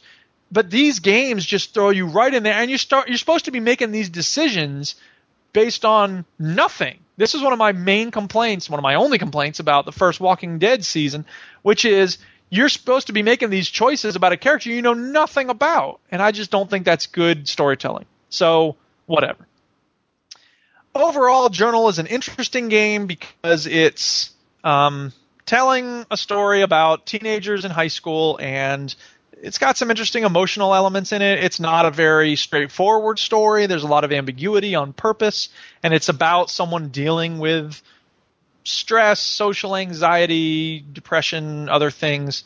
Um, it's decent. There are all these constant cutscenes with like after you finish a day's worth of escapades or whatever, you go back home, and then it has this cutscene about like a carnival, and it's all told in silhouettes. And then the guy went to the carnival, and he spoke to the lion, and all. that. And I'm just like, who cares? Get back to the game, please. So ultimately, I'd say Journal is okay, but it's not great. I wouldn't give it a big thumbs up. So let me describe what's going on on the screen right now. Is you're looking at a table, and it's got a mug and a light switch and a pencil and some sort of notebook, and like the image on the notebook is like sketched out, coloured in, Yeah. art, and that's the game. and you I and you know. control characters walking around in that notebook. So Okay. The whole story is told from the point of view of that notebook, and then occasionally It's nice art. I'll It- give it nice that. art, and the, you know the writing is decent, especially for teenagers. Like a lot of times, games that have young people in them, the writing won't be realistic. Was uh, They talk like forty-year-old scientists, and it's like, no, I'm sorry, What up, teenagers don't talk like that. Yeah, exactly. So I don't know. It's not great, but it's uh, uh Stu, you might like this. I don't know. I'm looking at it now. I don't know whether this is my kind of thing. Yeah. Really?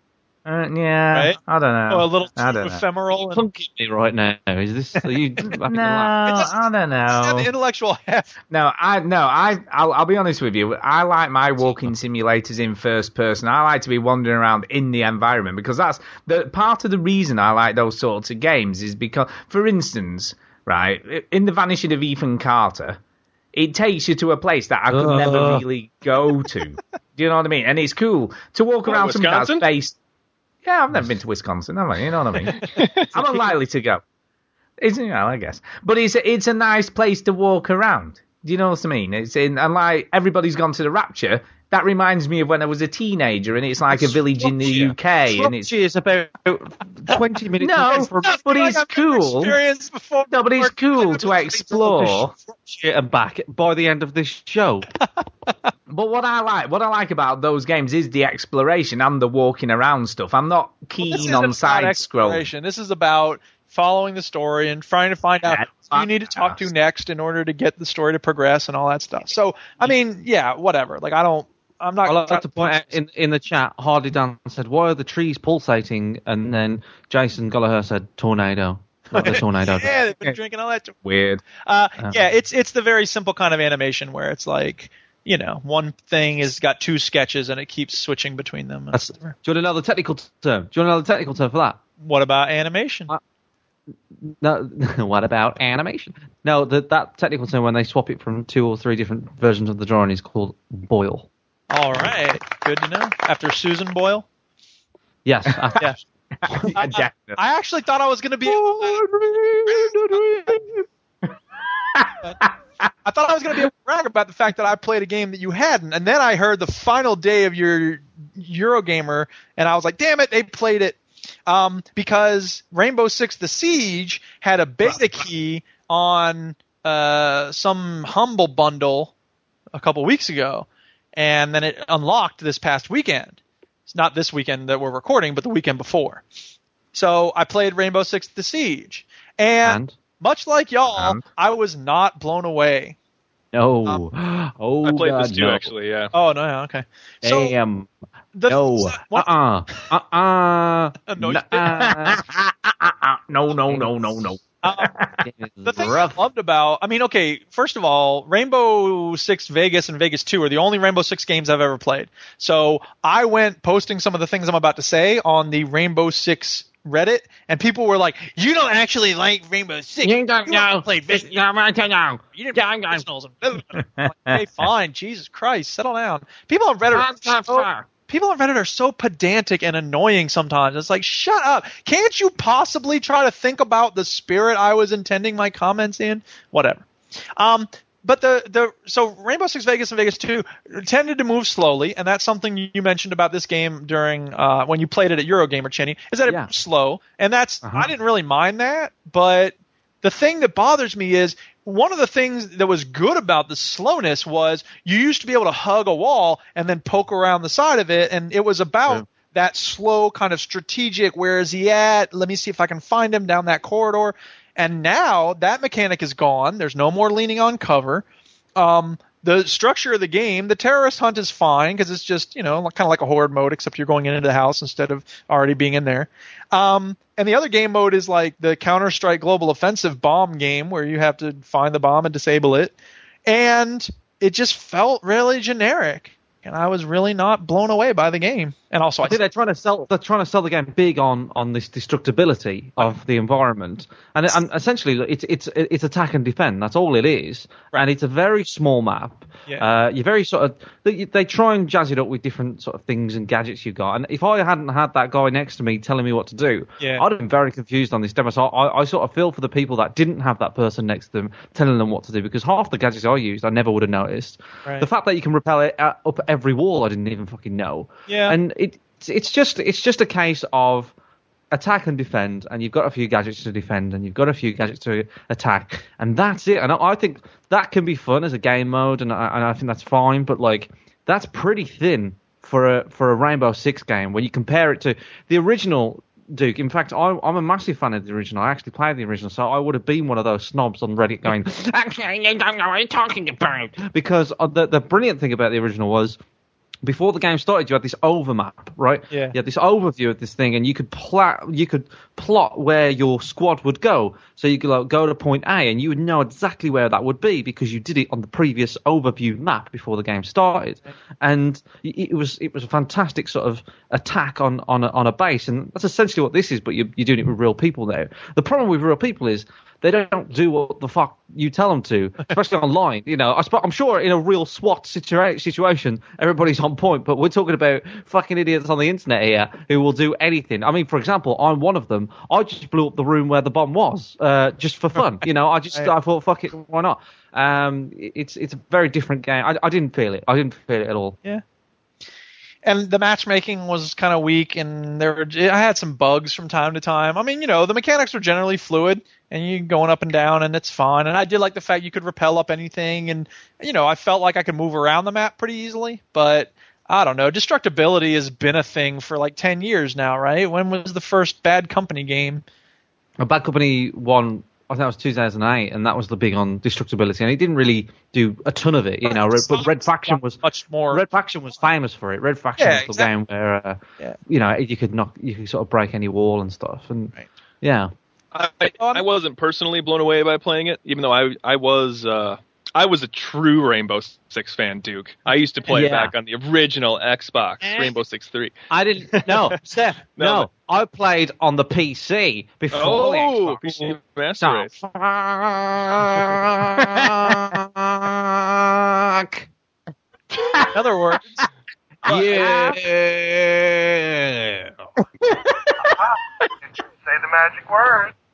For me, the fact that it doesn't have single player, which is something I actually do enjoy in in first like that, it kind of is crazy to me. But I will say, with the destruction, it's it is a lot different than the way Battlefield does it and, and Red Faction and other games like that because really the way they do destruction is almost kind of funneled.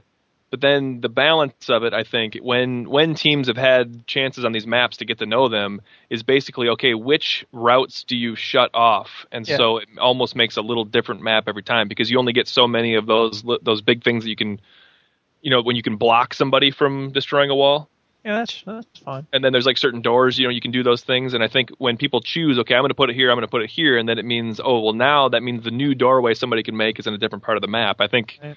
That strategic way of destruction is, kind of interesting even even though i didn't think it was amazing when i was playing it I was just watching the video that Chinny has up. I'm wondering if anybody knows. Can you blow up the stairs?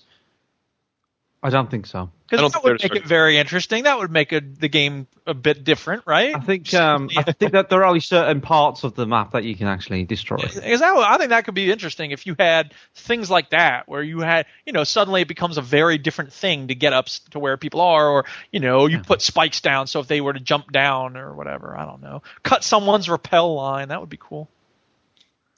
I don't know. You can't put you go. So wire down. So what you're saying is, you you want Home Alone the video game? Oh, I want meets Home Alone. Oh, well, oh, yeah, you have to put toy cars on the floor and shit. yeah. yeah, now that would be funny. Speaking of which, there's a new game in uh, early access called Eden Star or something, and it looks like a futuristic. It looks like Halo meets Rust, and I was like, yes, this looks awesome, but it's twenty dollars, and a lot of the reviews say, well, there's not much content yet, and I was like, oh, it looks good, but I'm gonna wait till there's more content. Yeah, you got to wait. By the way, I don't know whether you're aware, but um, Activision has, has announced this week that the PS3 and 360 versions of Black Ops 3 will have no campaign. Are they gonna make the game cheaper? Yes. yes I, Good. Ah, yeah, that's good. Yeah, it's just multiplayer and zombie mode and nothing Only else. ten dollars. Only ten dollars cheaper. yeah only ten dollars Eh, that's about how Yeah. much the campaign's worth. Oh, I said it. Ooh, But that's true though. People have been saying that because when you think about time spent on each mode, Yeah, that's probably about right. exactly. Yeah. Uh, Yeah, and then there you finally, the last game I've been playing is one that was free this weekend uh, called Speedrunners, which This is quite famous. This game. I, I I don't know. understand why this game is famous. Like, there's overwhelmingly positive. There's all these things in the forums. Someone mentioned it on Reddit, and I was like, "What the fuck?" It's like N plus, but like just running around a map. And, I mean, it's cute. It's fun. You jump on things. You grapple on things. It's, it's amazingly popular on, on YouTube and Twitch and stuff. It's it's very well received it. Like, I, don't- I, I, you know, it's kind of fun. Like, I would maybe buy it for like a dollar, but it was like it's seven dollars or something, and I'm like, what? I'd buy that for a dollar. Wait, well, I would buy for a dollar, but not seven. Is it maybe is it basically micro machines and N plus put together? Is that? Pretty much. It's just you Yeah. you use power. It's- I mean, it looks kind of cool. It's cute and it's it works fine. I just didn't feel like I Get was it. blown away by it, and I didn't get It's it. not for you. I guess. dude? Yeah. It's just Mm. Yeah, Well, what you need to play play is Stickball. I, w- I was interested in that. You know what else I was interested in? I want to ask, and then I'm done. Uh, you mentioned some one-dimensional game. Yes. Was that actually Yeah. one-dimensional, or did you like Yes. move up and down out of the line? No, it was it was called Line Wobbler. So what do you do in this game? It was it was basically a strip of LED lights, so one single strip of lights, Right? and it had you know one of those springy door stoppers. Yeah. Springy, ah, you have any door. That was the controller. Right. Okay. And basically, you had to get your you had like a green LED light that started at the bottom, and you had to move it using the springy uh, controller and get it round to the top of the, the line to the other end of the line, and that was kind of it. But it had like enemies would, would come and they were like red lights, and you had to avoid them. And when you wobbled, you could you could blow them up and stuff. It's so hard to describe, but it was very cool. What was it But it was more line wobbler. Line wobbler. All right. Well. uh, well, the, it, it will be featured on the on the video, so you'll look. Yeah, so watch you will get to next see what it looks like. Alright. Yeah, next year. Well, I'm looking at it now. Yeah. it's very funny. I did ask the I did ask the guy how he was going to put this into production. He really had no idea. No, I don't, I don't know. I got a fucking clue. That's It was I'm like I have no idea. I mean, it But it looks like pretty cool. you either wait for the red thing to go away or you don't. yeah, no, it, you understand it better when you're playing it. There are distinctive levels, and it's quite intuitive once you get used to it. Nothing But against the, does- no- nothing against the guy, but it ain't going to win any game of the years anytime soon. No, it isn't, but it was cool. It was a cool thing to be there, you know, just to see something totally different. Uh, and, and Bongo got particularly incensed with it because he's like, "It's not a video game." yeah, Bongo was getting angry about it. Yeah. Yeah, yeah, he was. He got angry about it. It's not a game. it's not a video game. Yeah, I guess you're right. Who cares? Anyway, that's me. I'm done. Is that you? Yeah. Uh, I'll I'll quickly go through what I've played because I've played uh, this very week the highest rated game of the year so far Oh, what's that? on Metacritic, uh, which is called. When you look at it, you probably wouldn't know, uh, but the game's called Undertale. Have you heard of this? I saw that. Yeah, I've heard of it. What is? Well, it's it's it's currently sat on 97 on Metacritic at the moment. Yeah. Uh, and it's it's the first game I've played since Monkey Island that reminds me of Monkey Island. What about Uh, Monkey Island it's- 2? Did that remind you of Monkey Island? Yeah, I kind of did. It kinda did. but no, it's serious. it's very funny. It's very very funny. It's it's uh, an RPG. It's a pixel, obviously pixel art. Uh, very very basic to look at, but it's very well written. There's no actual talking text. They all make a noise. You know what I mean? They're all sort of like blah, blah, blah, when they're talking and stuff.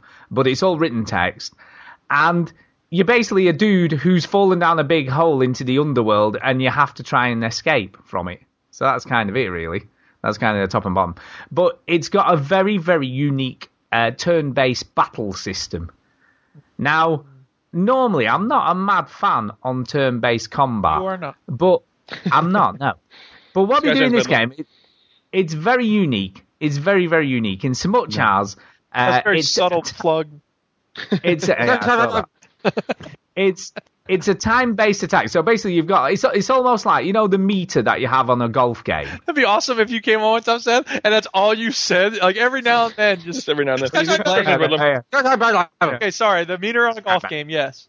Yeah, it's like the meter on the golf game, and you have to get it in the middle to get the perfect attack. And depending on the difficulty of the opponent, depends on how fast it goes That is backwards and also forwards. the way the penalty system works in FIFA. And reloading in Gears of War. Yeah, so it does that, right? Okay. But then when And you're the games that defending, do that do that as well. Skyshine Bedlam. when you're, when you're defending, it's like twin. It's like a twin stick shooter. Right. So the enemy will send stuff at you in a little box, and you've got a heart, which is your soul, and you have to avoid everything that comes at you. How can a heart be a soul? That's completely fallacious. I don't look. It's an RPG. um, Oh, that's an explanation for anything. I don't know. How can you fall into the underworld? I don't know. It's just a game. I'm not bothered by it so much as I am a heart being a soul. Uh, anyway, Thanks. Well, it, ra- well, Chinny's looks turned it off before we even got to the graphics. No, no, no. I'm skipped ahead, you welly head, because all I was getting was fucking the text screen at the start. Because these YouTube videos that you link to are these YouTubers that go, oh, let's make a funny name like cock, right? And they spend 20 minutes on the fucking title. to be fair, that is a pretty is- funny name. It is a pretty Well, funny here's the name, thing, right? It's I've not as funny go- as Skyshine Bedlam, though. No, it Guys, isn't. Bedlam. I've got to one. The cool feature is right. You can complete the whole game without actually killing anyone in the Oh game. yeah, I think I did see something about that. And I was like, why you would you did. want to do that?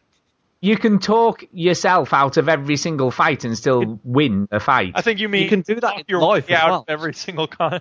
Like, you can. talk, Uh, talking yourself you out of every fight is very different. Like, ah, I So- think you better not try to fight this guy. You're gonna get killed. So, for instance, right, let me give you an example. Okay. Let me give an example. Okay. So, There's on a duck Act, looking you thing on the screen. Yeah, well, that's that, that's sort of talking. You can talk to to me, and you you get an option of different sort of questions that you can ask or, or responses. Right. Uh, and one of them was we, we had to fight an enemy that was like a dog in armor. Okay. As, and when I say we, Millie was playing this with me. She thought it was kind of funny. She liked it. Uh, but anyway, we're fighting this dog in armor, and the first thing I had to do was chose the name cock. I know. Was throw a stick for it. So you throw a stick for the dog, and the dog gets the stick. Okay. Good dog. Uh, then you have Didn't this come out on the Nintendo Wii Plus? Like, isn't this? I don't know. I have no idea. Uh, but then you have to pet the dog, you see. So you pet the dog. Then he goes a bit sleepy. Then you have to feed the dog, and you have to go. This is Nintendogs, game on Stuart. Right now. That's what- but that was literally what he was like. And when you'd done everything you needed to do, he was contented. You see. So oh basically, my this is the exact same game as Dark Souls 2. That's what you're saying. I'm It is sorry, exactly- it There's a frog. There's a frog on the screen now. It's probably not on It your screen. This frog looks like it's it's suffering from fucking post traumatic stress disorder. It's, it's fucked up in the head. Froggy, Froggy Let's be attacked. clear, we have no. We don't want to make fun of post-traumatic stress disorder. It's a serious thing. I think this frog looks like he's suffering from scurvy and diarrhea. Oh my god! But anyway, needless to say, it doesn't look a lot to look at. But I've It already doesn't. put. No, it doesn't. And you It said really it doesn't. want to be rude, but It doesn't. But I've but I've put in about three hours so far on this game, uh, and it's it's just funny. I mean, you come across two. I look at this and I, I'm just like, I don't get it. I mean, Right, and each room, okay, each room you go Crap. into, any other game, these graphics would be ridiculed out of the building. The the gameplay has no killing. I'm just like, what? This game looks No, like no, it was drawn in uh, in Microsoft Paint. It looks like it was made in No. RPG Maker. You can kill every enemy if you if that's what you want to do, but you've also got the option of just talking your way out of every fight and not killing anything. You know, so it gives you those options. Uh, but the other thing is, every room is a puzzle. So yeah, so each room you go into, you have to solve a puzzle to get out of it. So it has all these other puzzles and stuff to do. So it, it's I like it a lot. I mean, I'm, it, it's very charming. The writing's really really funny. Uh, I've done stuff in the in this game I've never done in any other game before, and it did make me Yeah, feel a little bit. It made me feel a bit dirty. You know, I had to have a shower afterwards. This from a man who Uh, had sex on a unicorn in The Witcher 3. That is true. That is Yeah, true. but he's There done was that before. Crossed the line. Yeah, yeah. Uh, but yeah, no, it it is good. I can totally recommend it.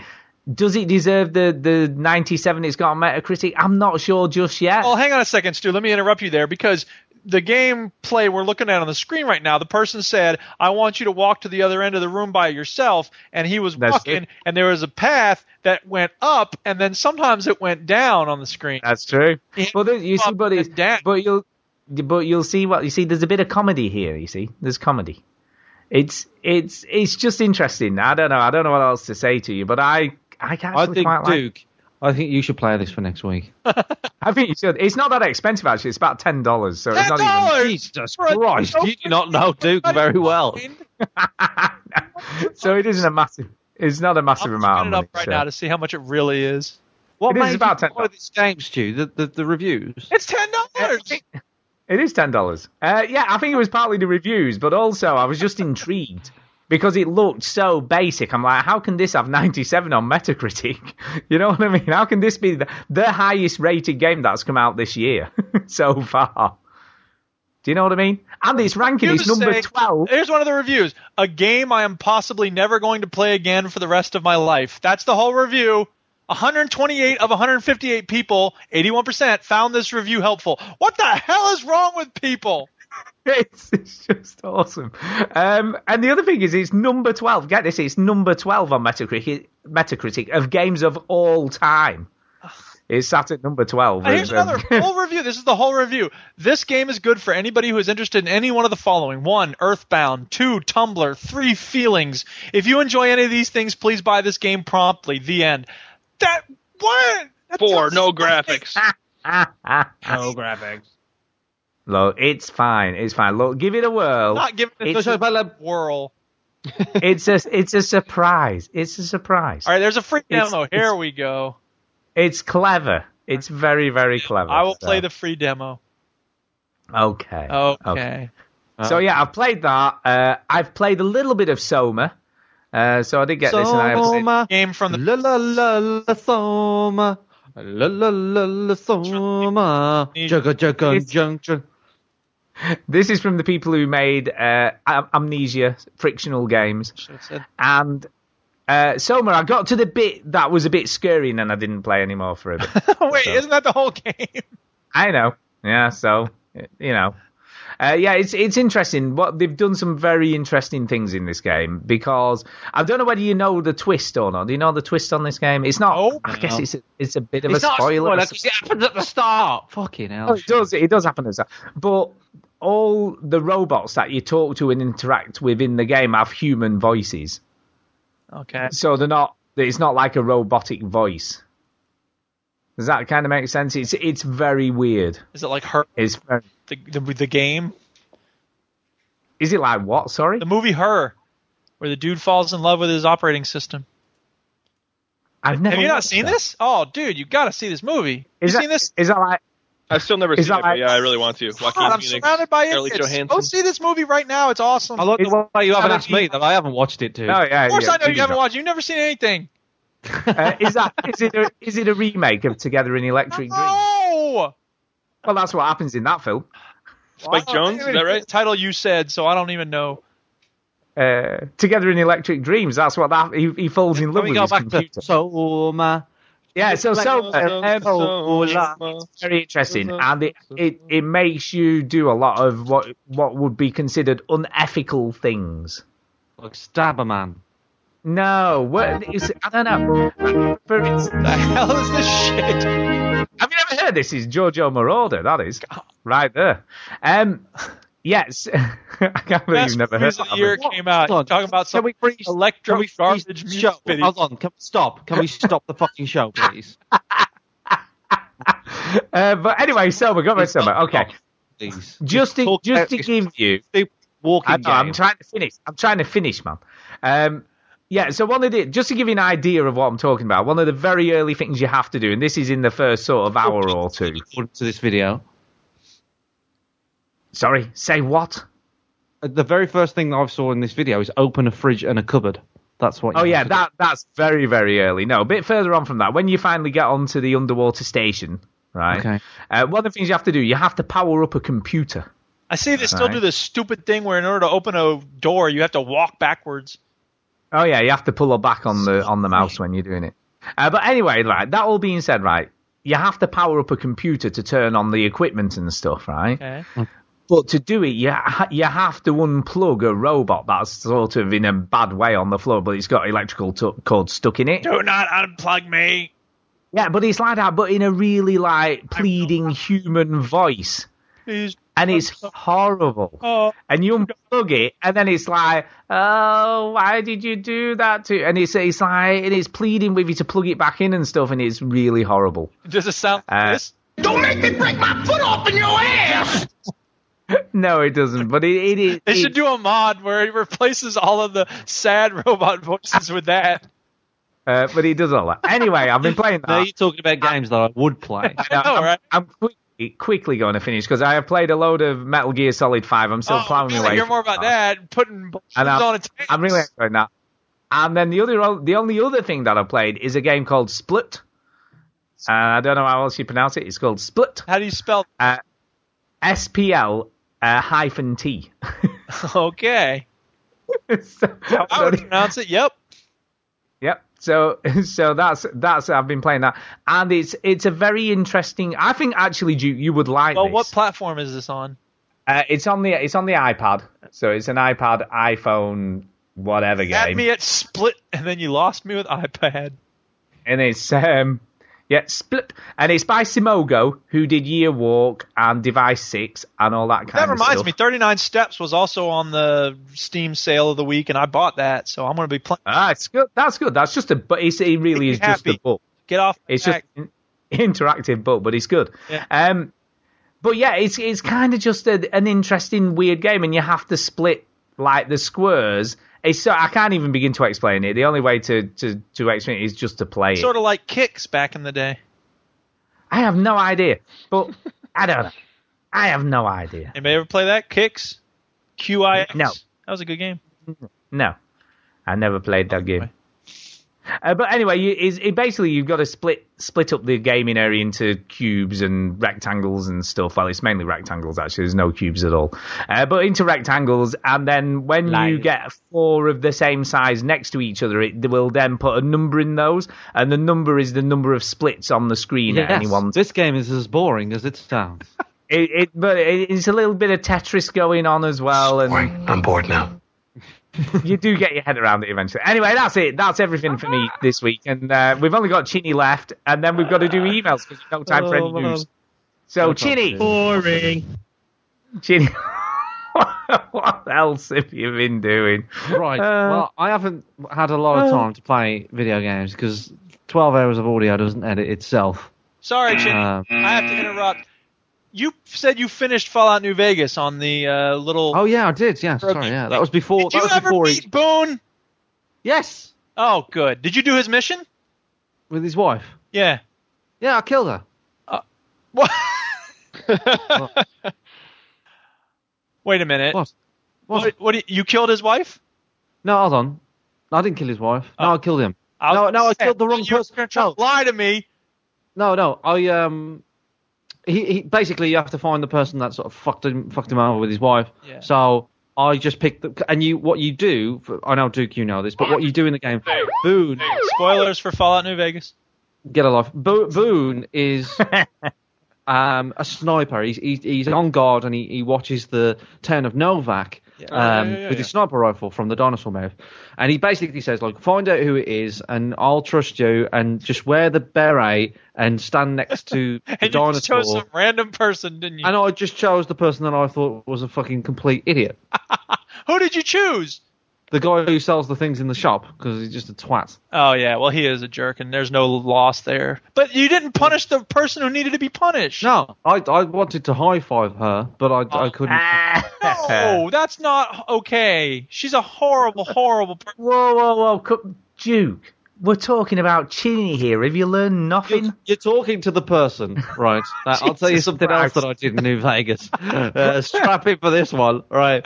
So I was um, all about the Brotherhood, right? I was going in there and I was doing all the missions for them, and I was doing things and doing things, and, and I sorted out all their shit, and I, I got them to sort of get out there a bit more because their old leader was shit.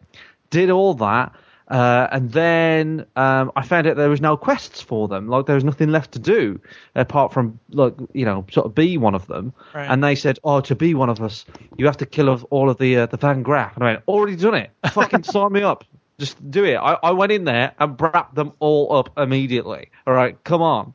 Yeah. So there was like, okay. Well, we, we don't need any proof. We'll just take your word for it. uh, and uh, sign me up. Kill it, bring and, the head. and, and yeah, and, and and I became a brotherhood. Then I was like, yes, this is going to unlock more missions. No, and then so what I did was uh, I forgot who said it, but basically someone said, oh, I was somebody from the NCR said, oh, can you maybe get rid of the uh, brotherhood? And I, so I went back and I, I spoke No, it's to Mr. everybody. House, isn't it? Did you go with Mr. House? No, no, it was the woman from the NCR. Oh, okay. Well, they all basically say the same thing. There's these factions during the final fight. We're gonna need their help or need them out of the way. So we'll do this. And I was all about them. I befriended everybody. I really liked everybody in the Brotherhood. Uh, so I naturally went to the to the course of killing them. Oh my god. Did you help out the bombers at the airstrip? Yes, I did. See, the thing I loved most about, well, one of the things I loved about New Vegas is when that final fight actually happens. I had totally forgotten about the boomers. I guess they're called the boomers. And then the plane flies overhead. I was like, yes, I fixed that plane, dude. What's up? What? When did that happen? Because I don't remember that. During the final fight, at one point, like this plane flies overhead and bombs the uh, Caesar's Legion, and I was like, yes. I don't remember that. Spoilers. Spoilers. I don't remember. Um, but anyway, um, I I uh, I found I, I killed all of uh, Kaiser Soze's legion, and Yeah, um, take that. I had I had Benny sort of kneeling there, and he said, "Look, you know, uh, just let me go." And and I, I thought he's a bad guy like me, you know, like I I can sort of empathy empathize with him in a way. So I shot him in the head and. Nice. uh, and then um, the Boone story. It's just, this is the last thing I'll say about it, but I think the Boone story is really beautiful because when you find out what happened, and I'm not going to say it, but you know, yeah, I will. We've been given spoilers all over the place for Fallout New Vegas. Yep. The woman who sold, not only did she sell his wife into slavery, but she was pregnant. And they they wanted the kid. Yes. It's like that's so Absolutely. sick. And so you take her out, and then he kills her, and then it's just the end of it. And like this, the quest just ends, and everything just sucks as much as it did before that. And there's no feeling of justice. I just felt like that was a really well made story. Well, in, in my New Vegas, you know, it's not all bad because he thinks, well, thank you for letting me kill the person that was responsible, And I got rid of something. That um, I hated, you know, and I just feel fantastic about that. Um, I, there, there is a lot more for me to do in in the game. I, I, you know, I'm 50, 50 hours in roughly, um, uh, and but I. No offense to you, Duke. I, I did enjoy it. I did think it was good, but I, I just think I'm too late to the to the party for it. So Understand that? And uh, Fallout 4 is less than a month away. Woohoo! Falls less than a month away. There's plenty of other games to be getting on with. Maybe I'll go back to it one day, but I very much doubt that I will get. I don't care about the DLCs. I don't really care about the, the missions that I've that I've missed. I mean, 50 hours for a game. Let's take it. Let's take out the equation that it's Fallout. 50 hours for a game is plenty, you know. And I feel like I've played it enough and I enjoyed it. And if someone says to me, "Did you play Fallout New Vegas?" I have a valid opinion on the game. Oops, I was So- wrong. Uh, it's a, a month and six days. Yeah, I was gonna do asterisk. More than a month away. Yeah. Yeah. Um, yes, and there's there's other games to be getting on with. So you know that there's um, there's obviously the, the Witcher three and and bloody Metal Gear Solid and all sorts of different games that I wanted to try. Um, Assassin's Creed so Syndicate later this month. Assassin's Creed Syndicate which I have played and glitched on all of us. Uh, Where you but can fall through the ceiling. fall through the ceiling. New feature. Anyway, um, I want to talk about uh, my my favourite game of the year is, is so far has been uh, Batman Arkham Knight. Yes. I'll be very open Mm. about this. Batman Arkham Knight is, is by far the best game of the year for me until this week. Uh, this week it has Uh-oh. changed, and and Stu sort of thinks that it's a game. What do you think it is, Stu? The game. There you What go. do you think it is? Just say it. Just say it. What do you mean? What do I, what do I think it is? Is a game. think it's a certain game? No, you think it's a game. You think you know what, what this game is, but I'm going to prove you wrong. So just say it. I mean, like a third-person action game. No, for game. fuck's sake! what do you think the game? When I said best game of the year, what did you think it was? Oh, sorry. I thought it was going to be Rocket League. Yes, you thought it was going to be Rocket League, and understandably because I was talking completely about it a lot. me then. Yeah, I really. But, but the, the the thing that throws you off is I. Magic word. Yes, Yeah, exactly. I um, I I've bought this game on Steam and I'm playing it, so that I, it, it can't be Rocket League uh, because I don't have a PS4, I don't have a gaming PC. Um, so it, yes, it's it's. Unfortunately, it is Rocket League. I'm afraid I have bought it on Steam, and uh, I- and the way I'm playing it is at work. We might have a PC that might be able to play it, and I might be bringing my controller in every fucking day to play it. And you- there might be a, a, a PC in storage that will be able to play this game once I move and I'm taking it home. But never mind. I am, uh, but this, this PC, this PC I'm taking home isn't a gaming PC by any means, but it can play Rocket League. That's you know, you turn. starts. Change, I, no, it isn't. No, it isn't. Right. I started by putting Windows on my goddamn Macintosh. So I, I've been playing Rocket League, um, and I, I was sort of in debates when when I, when I went to EGX. I was constantly thinking about is this going to be my favorite game of the year? Um, I don't think it's going to be Batman. I don't think it's going to be Batman. I kept on I kept on telling me myself about you know I kept on saying no, it's it's not as good as Batman. Uh, and then I finally concluded yes, it is. Uh, there's something about the game that uh, won't leave me alone. Like I can't uh, get away from it, and it's it's fantastic. It's fantastically social. Uh, I, I, there's something about it when you get the controller in your hand. The the the car does exactly what you want it to do. I feel like a lot of people, especially people that don't play games very much, um, play a game and they're frustrated when the character of the car doesn't do what they want them to do. Whereas in Rocket League, it's not about um, can the car do what you want it to do. It's like how can the car do what you want it to do. You know, eventually you will learn how to sort of get to that ball quicker or uh, fly up to the ceiling and so on. And it's just a game that keeps on giving. It's it. Uh, I also looked at why Rocket League is so much better than the first game that came out, which is Supersonic Power Car something. Um, and uh, yeah, there's there's there's lots of different reasons, but I think mainly it comes down to, to just more polish and a little bit shinier and Sorry, and, and this one on one or three on three or four on four? so Rocket, yeah, I should explain. I assume that everybody knows what this game is, so I'll just explain for the people that don't, have no idea and just heard. Uh, it's it's remote control cars uh, and football. put together, and I'm not a massive football fan. And the cars can jump around just for the The cars can jump around. You can double jump on the cars. So on the first jump, you can't. You, you just jump in the air, depending on the momentum of where your car is going. On the second jump, that's when you can actually rotate the car forward, left, right, back, any direction. And um, you also have a boost. And so what this boost allows you to do is you can you can actually fly with the boost. So if you jump and aim the car so the nose is pointing upwards and boost, your car will fly and so on and so forth. The edges, it's basically a big football field, very empty uh, court, that, you know, pitch that you have to play on, and the, the walls are curved, so you, mo- your your momentum never stops. Uh, everything, all the edges are curved. Um, yeah, and, and, and to answer your question, Duke, it is 1v1, 2v2, 3v3, or 4v4. Uh, it is cross-platform as well, so the PS4 players can play PC players, which is very unusual. And um, it was free for PlayStation Plus uh, the, when it came out, and is fifteen pounds uh, on Steam, and it will be coming to the Mac uh, Steam Play very soon. And they've not officially announced it, but said it will most likely, definitely come to other current gen platforms, i.e., the Xbox One. So it, they haven't given a date for that.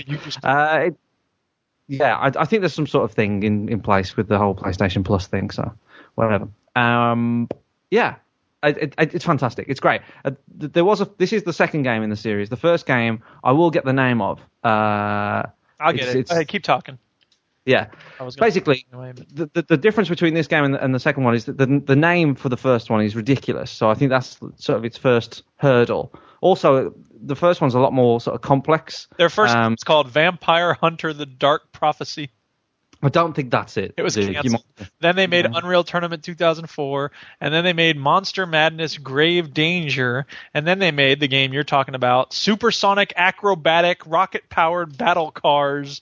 That's it. Jesus Uh, Christ, that's so a mouthful. name Is the, the other thing that they changed? Obviously, the graphics look better.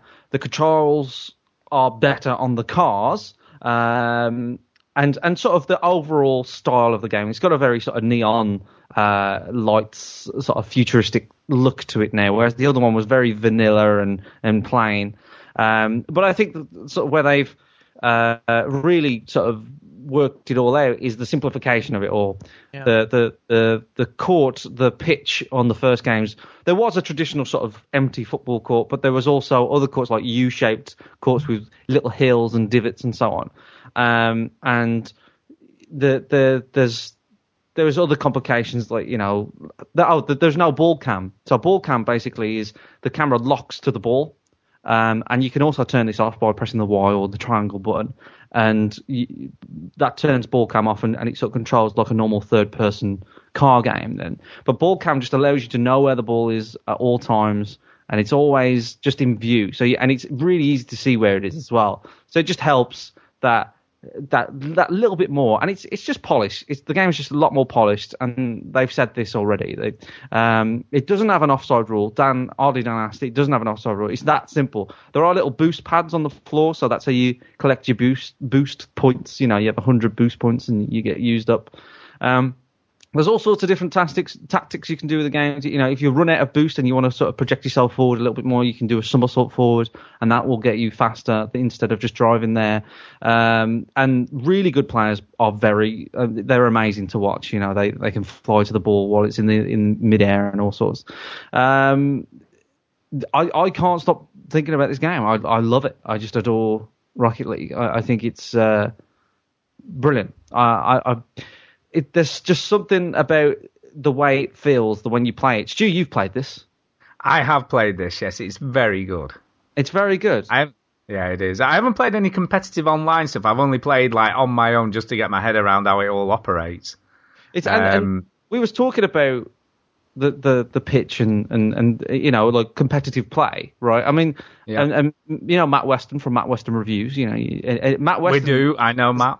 absolutely climbed on this game, by the way. You know, he, Matt Weston doesn't really adapt to many games. You know, Halo Wars took a bit of introduction, but once he's in the game, he's in. You know, his games are Formula One, FIFA, Halo Wars, and Broken Sword for some reason. And uh, I, you know, I've, he heard a little bit about Rocket League before. You know, people were talking. People talk about this game that don't play games very often. You know, he heard about Rocket League on an Aston Villa forum, right? So That is funny. it's, it's, my brother has heard about Rocket League, and again, you know, my brother is a gamer, but he heard about Rocket League from work uh, from a guy that that plays a ton of it, and he's like, I've heard about this Rocket. You know, it's one of these games that's like, I've heard about it, I've heard about it, and um, I I can't emphasize enough how important it is that you just play it.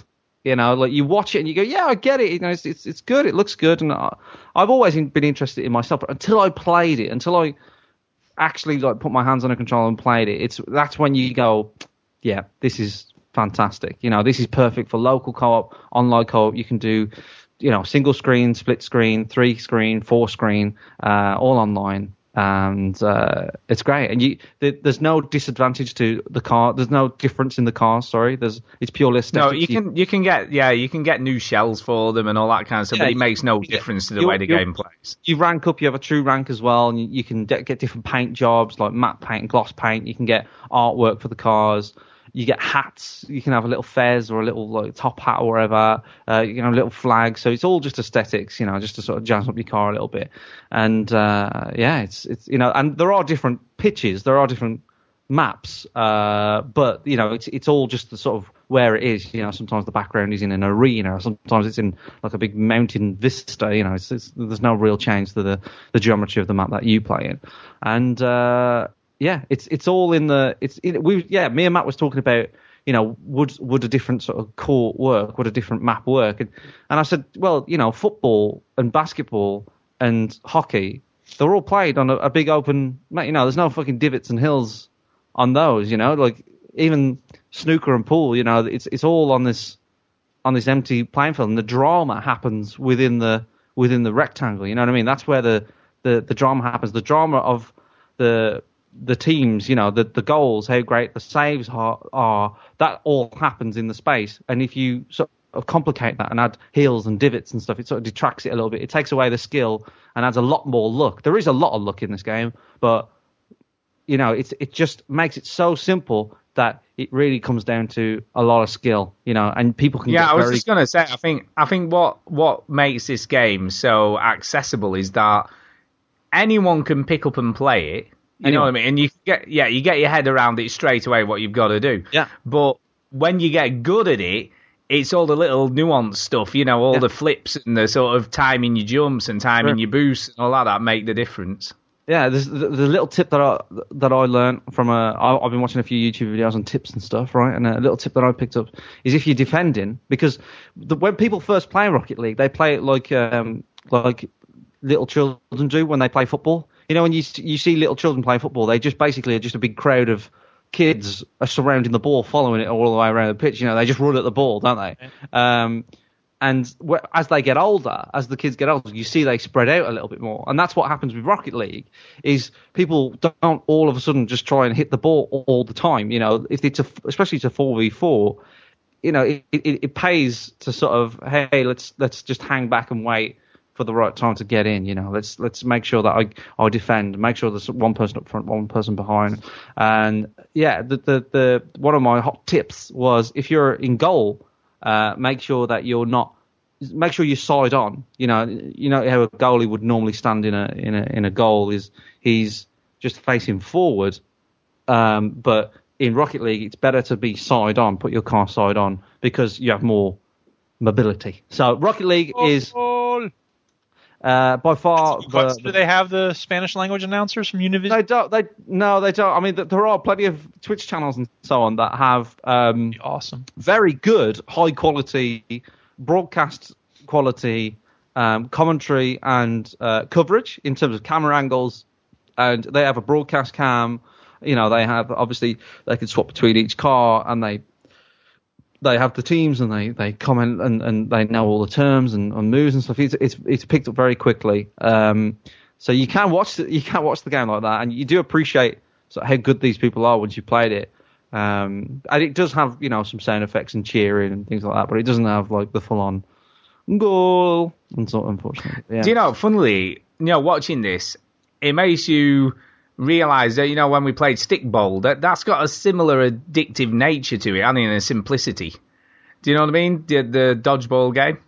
Yeah, I I, I just And I- think uh, I, I I yeah where I, I suppose stick stickball is doesn't really um, give you that sort of space for skill, whereas with this game there's there's a ton of space for skill. Yeah, that's true. Yeah, that is true. But Stikbold is just a down out fun, isn't it? You know what I mean? It's just crazy This is fun. fun. What are you talking about that game? Yeah. No, I'm just saying it just reminds me of it though. You know, like, like About- that sort Talk of about this game. silly Duke, have you fun played it at all? sort of I have not multiplayer. played Rocket League. If they had a demo, I would totally play it. I'm not ready to invest the twenty dollars in it, but Yeah, I've heard fair enough. such a good things, and I will probably play it at some point. It's good. I played it at Chris's when I was over in the UK. We played maybe a half hour of it. Um, You we ended up playing Towerfall. That was what we played like the whole time I was there. But Rocket League, yeah, you could tell immediately. Like you said, it's just it's kind of game you can pick up and play immediately, and you can just tell like, oh, this just works really well. Yeah. Yeah, it does. I mean, Chinny, let me ask you this though. Yeah. Uh, what would you? What would? I mean, we know it's it's what is it? Fifteen pounds, fifteen ninety nine on Yes. Steam. Uh huh. So what? What would you have been willing to pay for it though? Would it be fifteen? Or would you have been willing to pay more? I, I think I think I probably won't go much more because it is it is a multiplayer game. You know, it is just there is you can play bots and stuff, um, and the bots are pretty good for practice. And, and I certainly played against bots when I first picked it up. Um, and there's plenty of tutorials in there, so it's a, it's a well polished game. I think twenty pounds I would have parted with and not felt like it was overpriced. Um, just because I think it's the game of the year, I don't think that you know there's a, there's always a certain price for a game. You know what I mean? Like, yeah, yeah, yeah. That's price. what I'm asking. I'm asking because normally no, we I- go down, don't we? You No, know, no, when we I- say it's worth less. I, th- I think you know. Well, well, Matt's a good example because Matt is a tight fucker, right? He doesn't really part with his money very well. uh, it's true. It's true. It's- Stu likes it- it- Eddie. no, it's, it's like oh, it's, it's like fucking hell. Like, you know, I could save 50p if I, I, I cut out these 15 vouchers. You know what I mean? Like fucking hell, who cares? Yeah, Is this your Um, brother, but- Matt?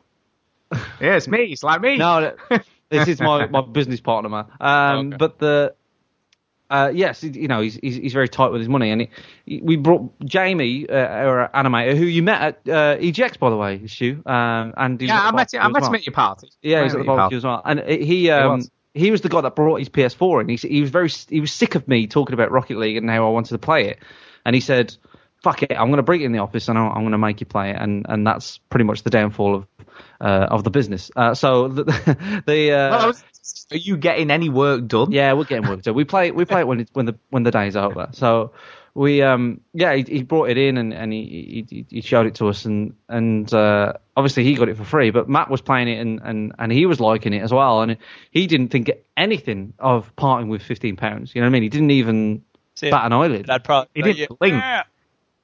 Yeah, he's, and and he's he's Mr. Tight. He's like, oh god, we can save 15 Yeah. p if we uh, if we run a marathon. I'm like, fuck this. Um, it's true. It's, it's, Whatever it's that mad. deal is. Yeah, uh, yeah, it's Very un- dispro- unlike. disproportionate. That is, isn't it? You know what I'm it's, saying? it's a bit like that. But uh, yeah, you know, he, he had no problem parting money with it, and and, and I don't even own a PC that can play it, and I still bought it because I can play it at work. Uh, it, you know, it's just yeah. It's, I'd say twenty pounds would be in the higher sort of remit of what I would pay, but I'd probably still pay it. If it got any more than that, I'd be like, fucking hell. They're a bit cheeky, but 15's a good price for it. Very good price. Yeah, no, I think they've got the price point totally right, and people will just buy it, won't they? And just play. Yeah, it. I mean, I, I, I'm sure on Steam I could have a look on sort of how long I've played it. Um, but it's uh, maybe you can, Duke. You can have a look. But yeah, yeah, and I, and I think also with the you know with e esports getting ever more popular, this is a perfect game for that, isn't it? Yeah.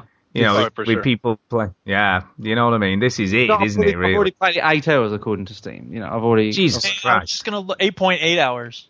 eight point eight hours. Yeah. You know, I, I I only bought it like I think Tuesday or something. So Like a day ago. yeah, so it wasn't very long.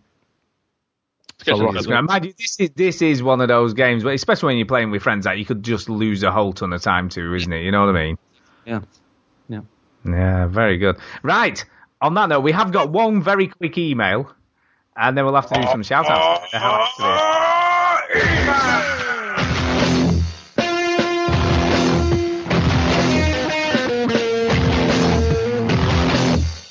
Whoa, that ruled. I mean, first of all, I have to thank uh, Derek Signs because he's giving me an in. He's giving me an in for this show. He has. Uh, anyway, his, his email is entitled Virtually Unrealistic. He says, Hi, veteran gamers. Hi. Hello. Hello. Uh, now that the post EGX dust has settled, can we officially declare that VR oh AR God. headset idea dead on arrival, or at least as far as traditional It's not just video games now. are concerned? I bet even Stewie's losing interest. Like, nope. no, I'm not. I think he's Uh, baiting. I think this is Spite. purpose. I think it's purpose to put this in. Uh, I think that the VR AR fad will die a fast death, much like 3D TVs in the Microsoft Kinect. Uh, I certainly like to hear the thoughts of anyone in the opposing camp. Uh, well, I'm probably that only that person here. I don't know what Seth's uh, feeling is on on VR. Oh, I'd be in the opposing camp. There you go. So it's just me. I'm the only person. No, no, Um, I'd be with. I'd be thinking that it has a future. Uh, Okay, okay, okay. So Steph, you're with me. Then why we? It's just shush. Seth's with me. Supposed to be yeah. talking about Skyshine's Bedlam. And Gosh, I'm Bedlam. Look, right. I agree, right? We talked a little bit about this on the on the on the show Smeejex, right? It, the the point of entry is a problem. Okay, and I think that's going to be the case for for all three. only the- only of the- can play it. Yeah, of all three VR headsets that are coming out, um, you know, I've I still can't see a massive future. I'm being really honest uh, for the Sony VR uh, headset because Totally agree. yeah, the problem that they've got, and uh, you know, we talked about this. You talked about this, Chinny. You know, I you mentioned it, this yeah. after trying it. Yeah, after trying it out, that they're always going to be stuck with a PS4 as the thing to run it. Yeah. Now, I don't know what's in the actual headset, whether that's got stuff inside it that can, you know, make it more powerful. You know what I mean? And that that sort of supplements what the PS4 is delivering to it. I don't know all I can say is from using that particular headset, it was probably the least impressive of the three that I've tried. It it was it was very blurry. The the the resolution just didn't seem right somehow. It just seemed a bit off.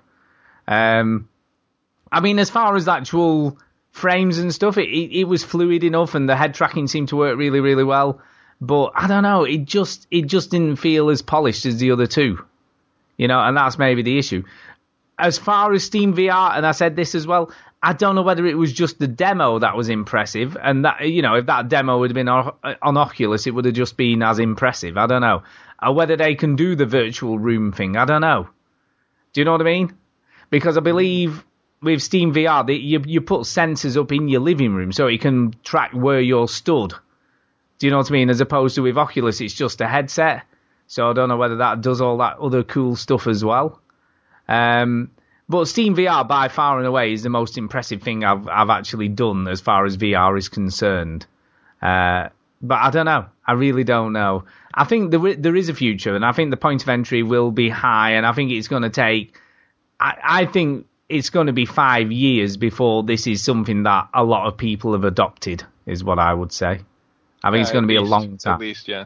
Yeah, a very, yeah, the very before you could consider it mainstream or, or even remotely popular. I mean, it's going to take a long, long time. That being said, uh, the the graphics card you require, the G, you you know GTX 970, are coming down in price. I've seen one for as little as 209 pounds this week. And as soon as they do, you're going to have more uh, high-end specs required.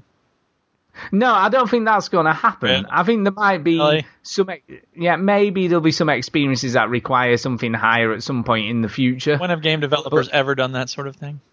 I know, but at the moment, I don't think that's going to be an issue. You know, uh, but Steam VR itself. I mean, I spoke to the guy after trying it out, and he hinted that this is it's going to be a very expensive headset. You know, a, a lot more than what what Sony's saying that the you know or hinting that theirs is going to be. It's going to be a lot more expensive than that. So we'll have Sony to wait. language. It'll be the price of a console, which I don't think they mean Yeah. the PS4 necessarily, but just using that terminology tells you at least a couple hundred, three hundred bucks. Yeah, and I, I mean, I said to the guy, you know, in my opinion, when they're saying a new console launch, because that's how they described it, I, I would be saying around in the UK probably two fifty to three hundred and fifty pounds, Mm-hmm. and that's what I said to the guy at Steam VR, and he said, you know, they're not talking price, but you know, knowing what I know, it's going to be a lot more expensive than that. It were, were his words. Ooh, wow.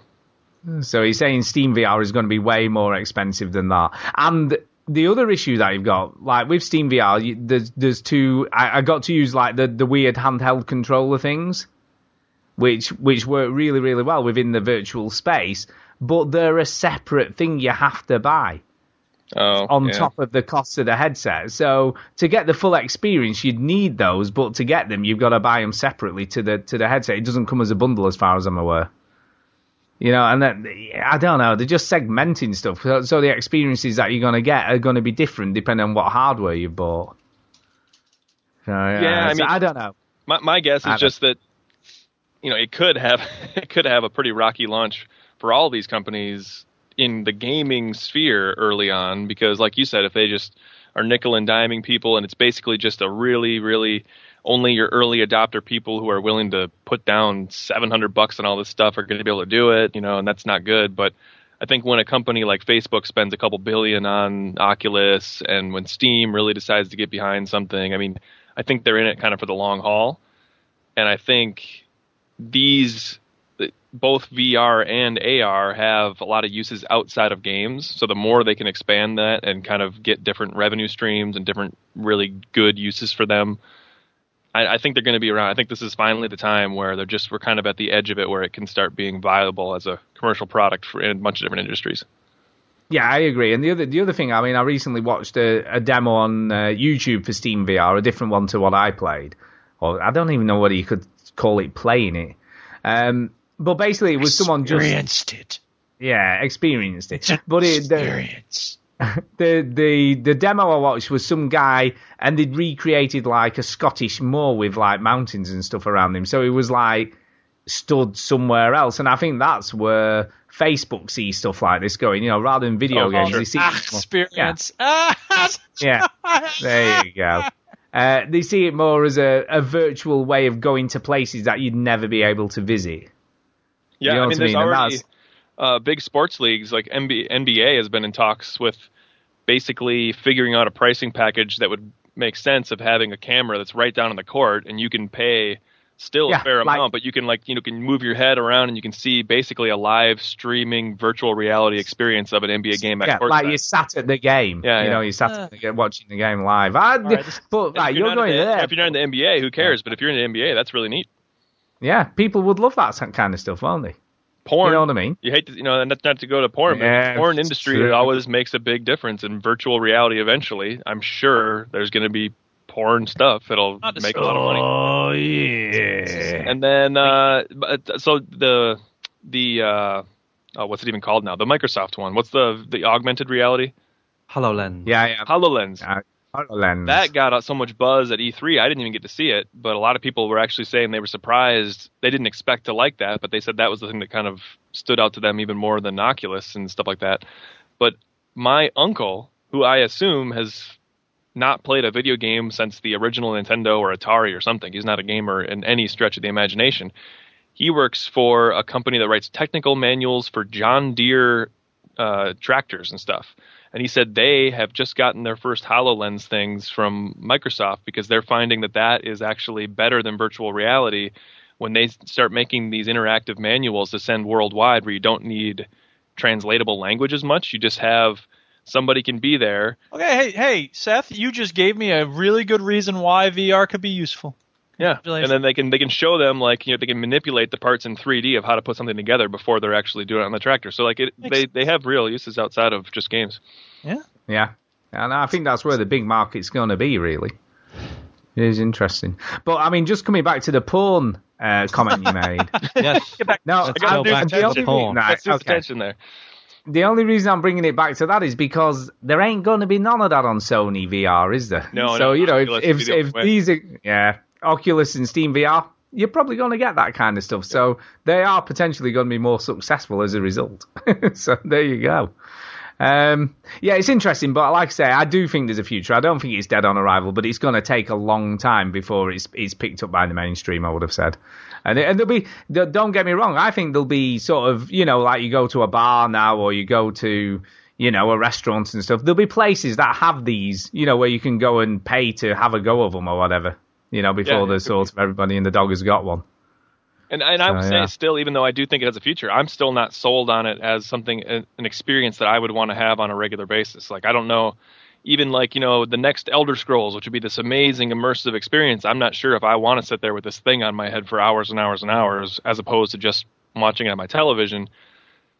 So I'm I'm not totally sold on it, but I do think some of those big companies, hmm. once it becomes more economically viable, they'll try to make their games in a way that kind of can be on the TV and provide a good VR experience to try to hit both markets eventually. But that might be you know five, six, seven, eight years away. Yeah, no, I agree. I mean, like I say, when I did the Steam VR demo, it is the it's the first one I've played where I really did. I mean, the the Elite Dangerous one with Oculus last year was was really cool and really clever, but the Steam VR and and, you know, like I keep saying, it was probably just the way they they'd structured the demo, but I I did forget that I wasn't really in that. It, it had my brain totally tricked that I was stood in that space you know, in in the virtual space, and it was very, very clear. It was it was almost seamless. Do you know what I mean? And and the fact that you could walk around in this virtual room was just really weird. You know, even though I knew I wasn't really in that room, my Felt brain like the was experience was yeah, my brain was totally tricked that I was stood in that room. And at one point in the demo, the the floor collapses underneath you, and you just find yourself scuttling backwards away from it, even though you know it's not really falling, and you're not really. A, it's so engrossing. it was. It was very. It was very cool. It was very cool. So That is we'll- cool. Yeah. Yeah, I, I played we'll- we'll- the only one I've ever tried was the little uh the Samsung VR gear, whatever, that's like powered Yeah, by yeah, Oculus, yeah. but it's just with a phone, you know. So it's not Yeah. very high fidelity. And even that, well, actually, so the one they have that is really high fidelity is just where it's a video, so it's not processing things on the fly. It's just, but it's like a video in, you know, the it, it looks like it's all around you, and you're like you're in a hut in Tibet, and then you're like, Is you know, uh, you're someplace in California, and then all of a sudden you're on top of a mountain, and it's just like it, it was really neat. It is neat, but it's you still have to kind of see like the uses, like how it really works in games, and It'd Be cool if it was Jabba the Hutt in Tibet. Yeah. There you go. Well, you're inside of Jabba the Hutt. Oh yeah. Uh, but yeah, it's very cool. So I, I definitely see a future for it, but it's going to be a long time coming. Gonna Is be a long time. So thank you for your, for your email as always, Derek. And uh, on that note, we need to do some shout outs and get the hell out of here. Shout out. Hey! Whoa, whoa, whoa, whoa, whoa, whoa, whoa, whoa, whoa, whoa, whoa, whoa, Whoa, whoa, whoa, whoa, whoa, whoa, whoa, whoa, whoa, whoa, whoa, whoa. What what number episode is it next week? Oh yeah, that's Oh, right. God, Special yeah. episode. This is gonna be a new experience. It's a whole three. We're sending out um, do HTC. Veteran gamers. Veteran we're Gamers out- episode 300 only available on Oculus Rift. We're, There you send, we're sending out HTC Vives to every single listener. Hey, you get an HDTV. You get an Yeah. HDTV. You get an HD. Duke doesn't even know what it's called. Nope. Oh, no, don't care. uh, yeah. So yeah, 300 next week. So yeah, we look. This if you, is veteran gamers. if you want to be on as a guest, right? If you want to come on and say hello, you know, you've got to have. Tell us what you've been playing. So you got to think some games to talk about. What was the other thing? There were some rules, Chinny. What were the rules? Yes, uh, the the rules that Stuart has forgotten is make sure you email remember. us uh, at podcast at veterangamers.co.uk. Um, That's it.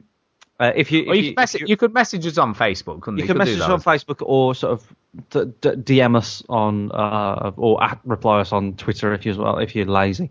Um, But, but don't just the, put um, it out there because people won't see it.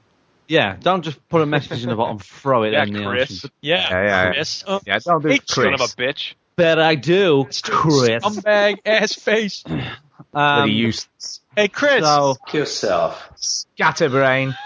Anywho, um, yes, have something to talk about. T- tell us about what We you Hate Chris podcast. what you've been playing. Yeah, tell us, Everybody tell us about, Chris.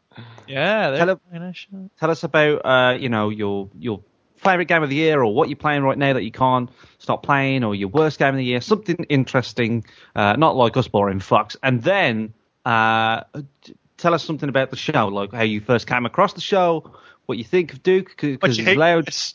What you hate about the show. Um, Yeah, fine. Just Anything rate like Duke on a scale of 1 to 10.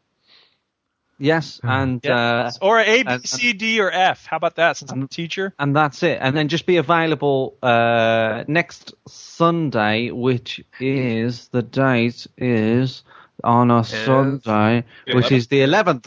The 11th. I was Um, I was going to suggest that we start a little bit earlier because sometimes they do go on a bit later, don't they? So so true. so so we could either start maybe at maybe at eight. We, let's maybe start at at eight o'clock. 8 then. p.m. GMT. So be Yeah, we'll around start- we'll 8 start earlier. PM. We'll we'll put up a thing on Facebook and Twitter, uh, and and try and keep doing it throughout the week so people will eventually see it. Um, but yes, 8 p.m. GMT, and and just sort of be around on Skype. Make sure we've got your Skype name. Send that to us as well, and um, yes, and then we'll we'll try and get you in That sounds good. on the show. That sounds very good. Yeah, We'll get you in. And we have to we have to move along, so we you, we won't be on the show forever. Uh, No. unfortunately, like Seth today was. Uh, but um, you know, we we will get you in. Give up the things. promo copies of the game that you've made, That's right. crammed entirely by yourself. Seth did. Top to bottom. Sketchup at the Um, yes, and Seth has very kindly offered to pay for many copies for everybody that comes on the show. Thank you, Seth. Yay! Seth didn't know about that, but no, sorry, no, we're not, we're not doing that. Um, but yeah, just come on, chill out, relax. You know what I mean? Fucking just relax. You know what I mean? There you go, chill. Uh, yeah, so do all of that stuff that Chinny said. So there you go. Yeah, do all that. Um, do all that. Uh, as far as shout outs for me, uh, I'm just going to shout out uh, Jason because he did very kindly uh, send me a Rainbow Six Siege beta code. Oh, Uh, yeah. He did, Man, but un- man, but mighty- unfortunately, unfortunately, it was region locked, so it wouldn't allow me to use it. It went, Oh, no, you cannot use this. Piss off. Uh, so I did try. So yes, but thank you for the thought. It was a nice thought by. Thank you for that, that. Marshall. Thank you for that. And I've got to say, obviously, a big, big thank you to Seth. Thank you, good night, much Uh, love. I'm in Uh, charge for of the ju- sounds here. Yeah, what's going on here? Uh, big thanks to Seth to join us tonight and just chat about his game and just chat in general. It's always good to have Seth on the show. Yeah, thanks, guys. Uh, and I think that's Thank it. you, really. Seth. That's, We that's love it. you, and obviously all the people who listen and all that jive. You know, people who are in the chat and people who listen live and people who listen after live and people who and obviously Chinny again for all his hard work this week. I should have mentioned that yet again because he did do a lot of shit this week. Dan, Uh, Dan so Hardy there you Dan go. said he's in. Dan's in the chat. Count him in. Danny's in. Danny's in. So we've got one caller at least. Got one caller at least. We've got at least Bon- one. Bongo said that he'd come on as well. There you go. Bongo on too. Uh, we'll come over to the guest, which is Seth next. Seth, what are you, what are your shout outs? Well, right back at you guys. Thanks for having me. It's always fun to be on. Um, I want to shout out the uh, the Skyshine's Bedlam guys. Uh, Never get. yeah, I mean, go go check it out in Steam. Like like you said, you know, if you All right, all right, all right. We didn't bring you in here just to do a big ad. Yes. It's not a Exactly. freaking plugs. Jesus Christ. if you if you hate it within two hours, you could always get your money back. Apparently, so uh, yeah, That's true. It's true. yeah, give it a shot. It's uh, it's it's got beautiful art. It's got nice animations, and uh, it's. and I'll, I'll do that tutorial on the Veteran Gamers Yes. Twitch channel. So if you're hearing on this, it'll already be posted up on there. Yeah. We don't know what time. We'll have to sort out time and stuff, but we'll we'll figure that out. Uh, and I will shout out. This is this is a cheesy one. So I am 35 years old, and I have never in my life. I guess maybe when I was like four or five years old, I guess you could count the family dog as kind of my dog. But I have never had a pet. I've always been sort of anti-pet, not like other people's pets in a bad way, but just never. Fuck you, pets. but never seeing the utility as much and the cost that's involved and everything. And I recently got a little kitten, Aw. and I am, and I tell you, it's like I might as well be like I might as well be a 12 year old girl because it's my first pet experience, and I'm just fawning over her, and I talk in a little cat voice sometimes. And Oh, I'm, Jesus. I'm absolutely ridiculous, and I'm looking at her right now, and she's so adorable. I want to puke. Why why the bit though? I'm sorry, right? All right. I want to just, yeah, just a nice moment where Stu goes, "Oh, that's adorable. That's great. Jesus Yeah, Christ. happy." Like Oh, kittens. wait, what the hell? What? What? Kittens are cute and all right. But they grow into freaking cats that all they want to do is okay, so- scratch the shit out of you. That's what they do. Yes. No, well, this one's she's very sociable. Like she's, but Oh yeah, she is now. Wait till she's a fully grown cat, right? And she's any port in a storm because someone gave her some food and she never comes back again. Telling you that's what cats do. fuck you, Stu. Yeah, No, fuck cats. No, actually, you want a little? You want a quick little story A time? cat, Here's what a cat you can says tell, the human. A cat has broken stuff. Stu's heart. Uh, I got a quick No, little story no, time. my auntie. Right, sorry, I'll just I'll just clarify. My auntie had a cat, right, and it was the most evil cat you ever met, right. And it would come up to you and be all friendly and like rub against your leg and all that shit, right.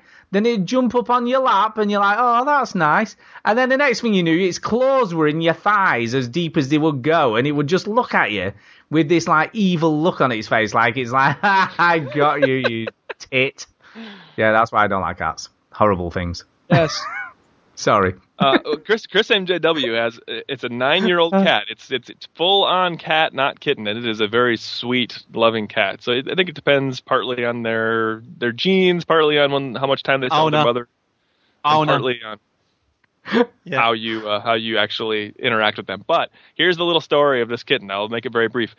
We were thinking about so I also shut up my girlfriend because she had a cat and kind of got me into cats, and I was we were looking for this cat My wife. and and found this little one on uh, on Craigslist and then contacted them. They told us the story. She's she's over four months old. She's only like just a little over two pounds, and which is abnormally small.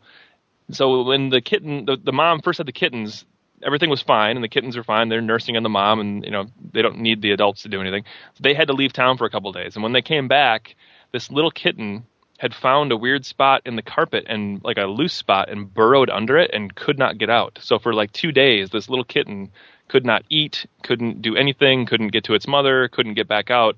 And they found it, came back, and it was just skin and bones, and it was cold, and it had little sores on its face, and they thought it was dead. They took it out, and they they really thought it was dead. They were about to say, "Well, okay, we're gonna go do whatever with it," and then it squeaked. Well, they I put it was in the bin or something. So they brought What they they like they nursed it back with cat's milk and everything, and after a few weeks, it was able to start nursing on its mom again. And it, other than it's that it's undersized, really undersized, it's perfectly healthy and smart and jumps around and climbs on everything. But it's just like this little mini cat, so it's only going to probably be like four or five pounds at its biggest. Wow. Yeah. Aw. Now you see, I feel I do feel a bit like, oh, See? now. Yeah. Good. Just leave it yeah, but I still hate cats. and general. also the boss, Bosswave guys, of course. Yeah, there you go. Yeah. Over to you, Chinny. Yo. Um, oh, yes. Chinny's uh, died. No, no, I'm back. I'm back. I'm back. Uh, I'd like to shout out God for making me great. Uh, I'd also share, want to shout what? What's what's wrong with that? That's good. Yeah. Well, nothing. nothing according to that. Christians, that, that's that's pretty much what they believe. So. And he's your uh, dad. He's your yes. dad, man. Yeah. Um, I also want to shout out all our deaf listeners uh, for for hanging in on there. They weren't deaf at the beginning of the show, but funny. they are. My, one of my friends in the UK has a deaf mom. yes, and talking about deaf Do people, ever do that as- at the end of as- esports matches, like in Rocket League, Chinny? Do you ever hear anybody going, "Hey, I just want to thank God. You know, I just feel like it was really part of His plan for my team to win this Jesus, Rocket League I game do- today." The ball. I do. I do it every show. Now, uh, talking about deaf people. Deaf people. My mother uh, is uh, was 65 two days ago. So Oh, cool. bless her. And we we, we took her out for a, we took her out for a meal and for a joke we didn't bring her back. You know. We Oh, just- oh, she- well, I've got to ask Chinny. Chinny, there was Yo. some controversy about where you were taking her. Did it? Did it work out well? I took her to Jamie Oliver's Italian restaurant in Birmingham. And, That's uh, right. and it's quite an expensive joint, but you know, she's she's my mum, so I made her pay. I didn't. I didn't. I made my, uh. I, no, I didn't do that. I made my dad pay, so it's all good.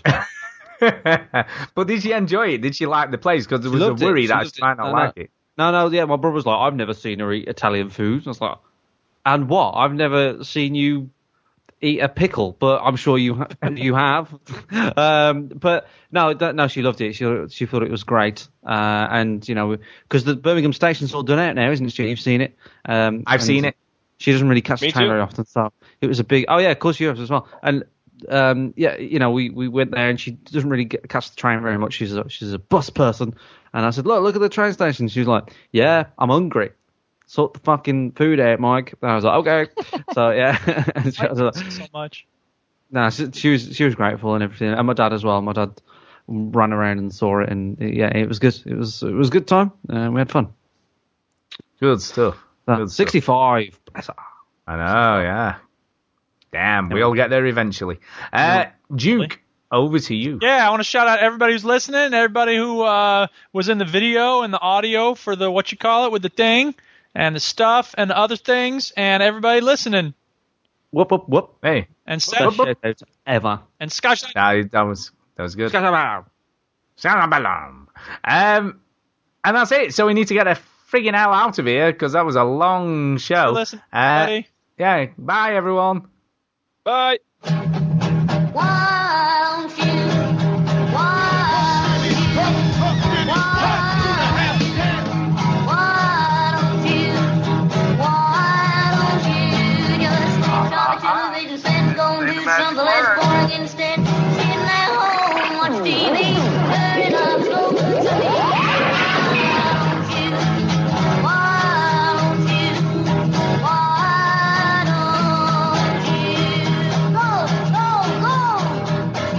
Wrap it, edit it, publish it, and ship it. Yeah, Done. yeah. That's that's it. Job done.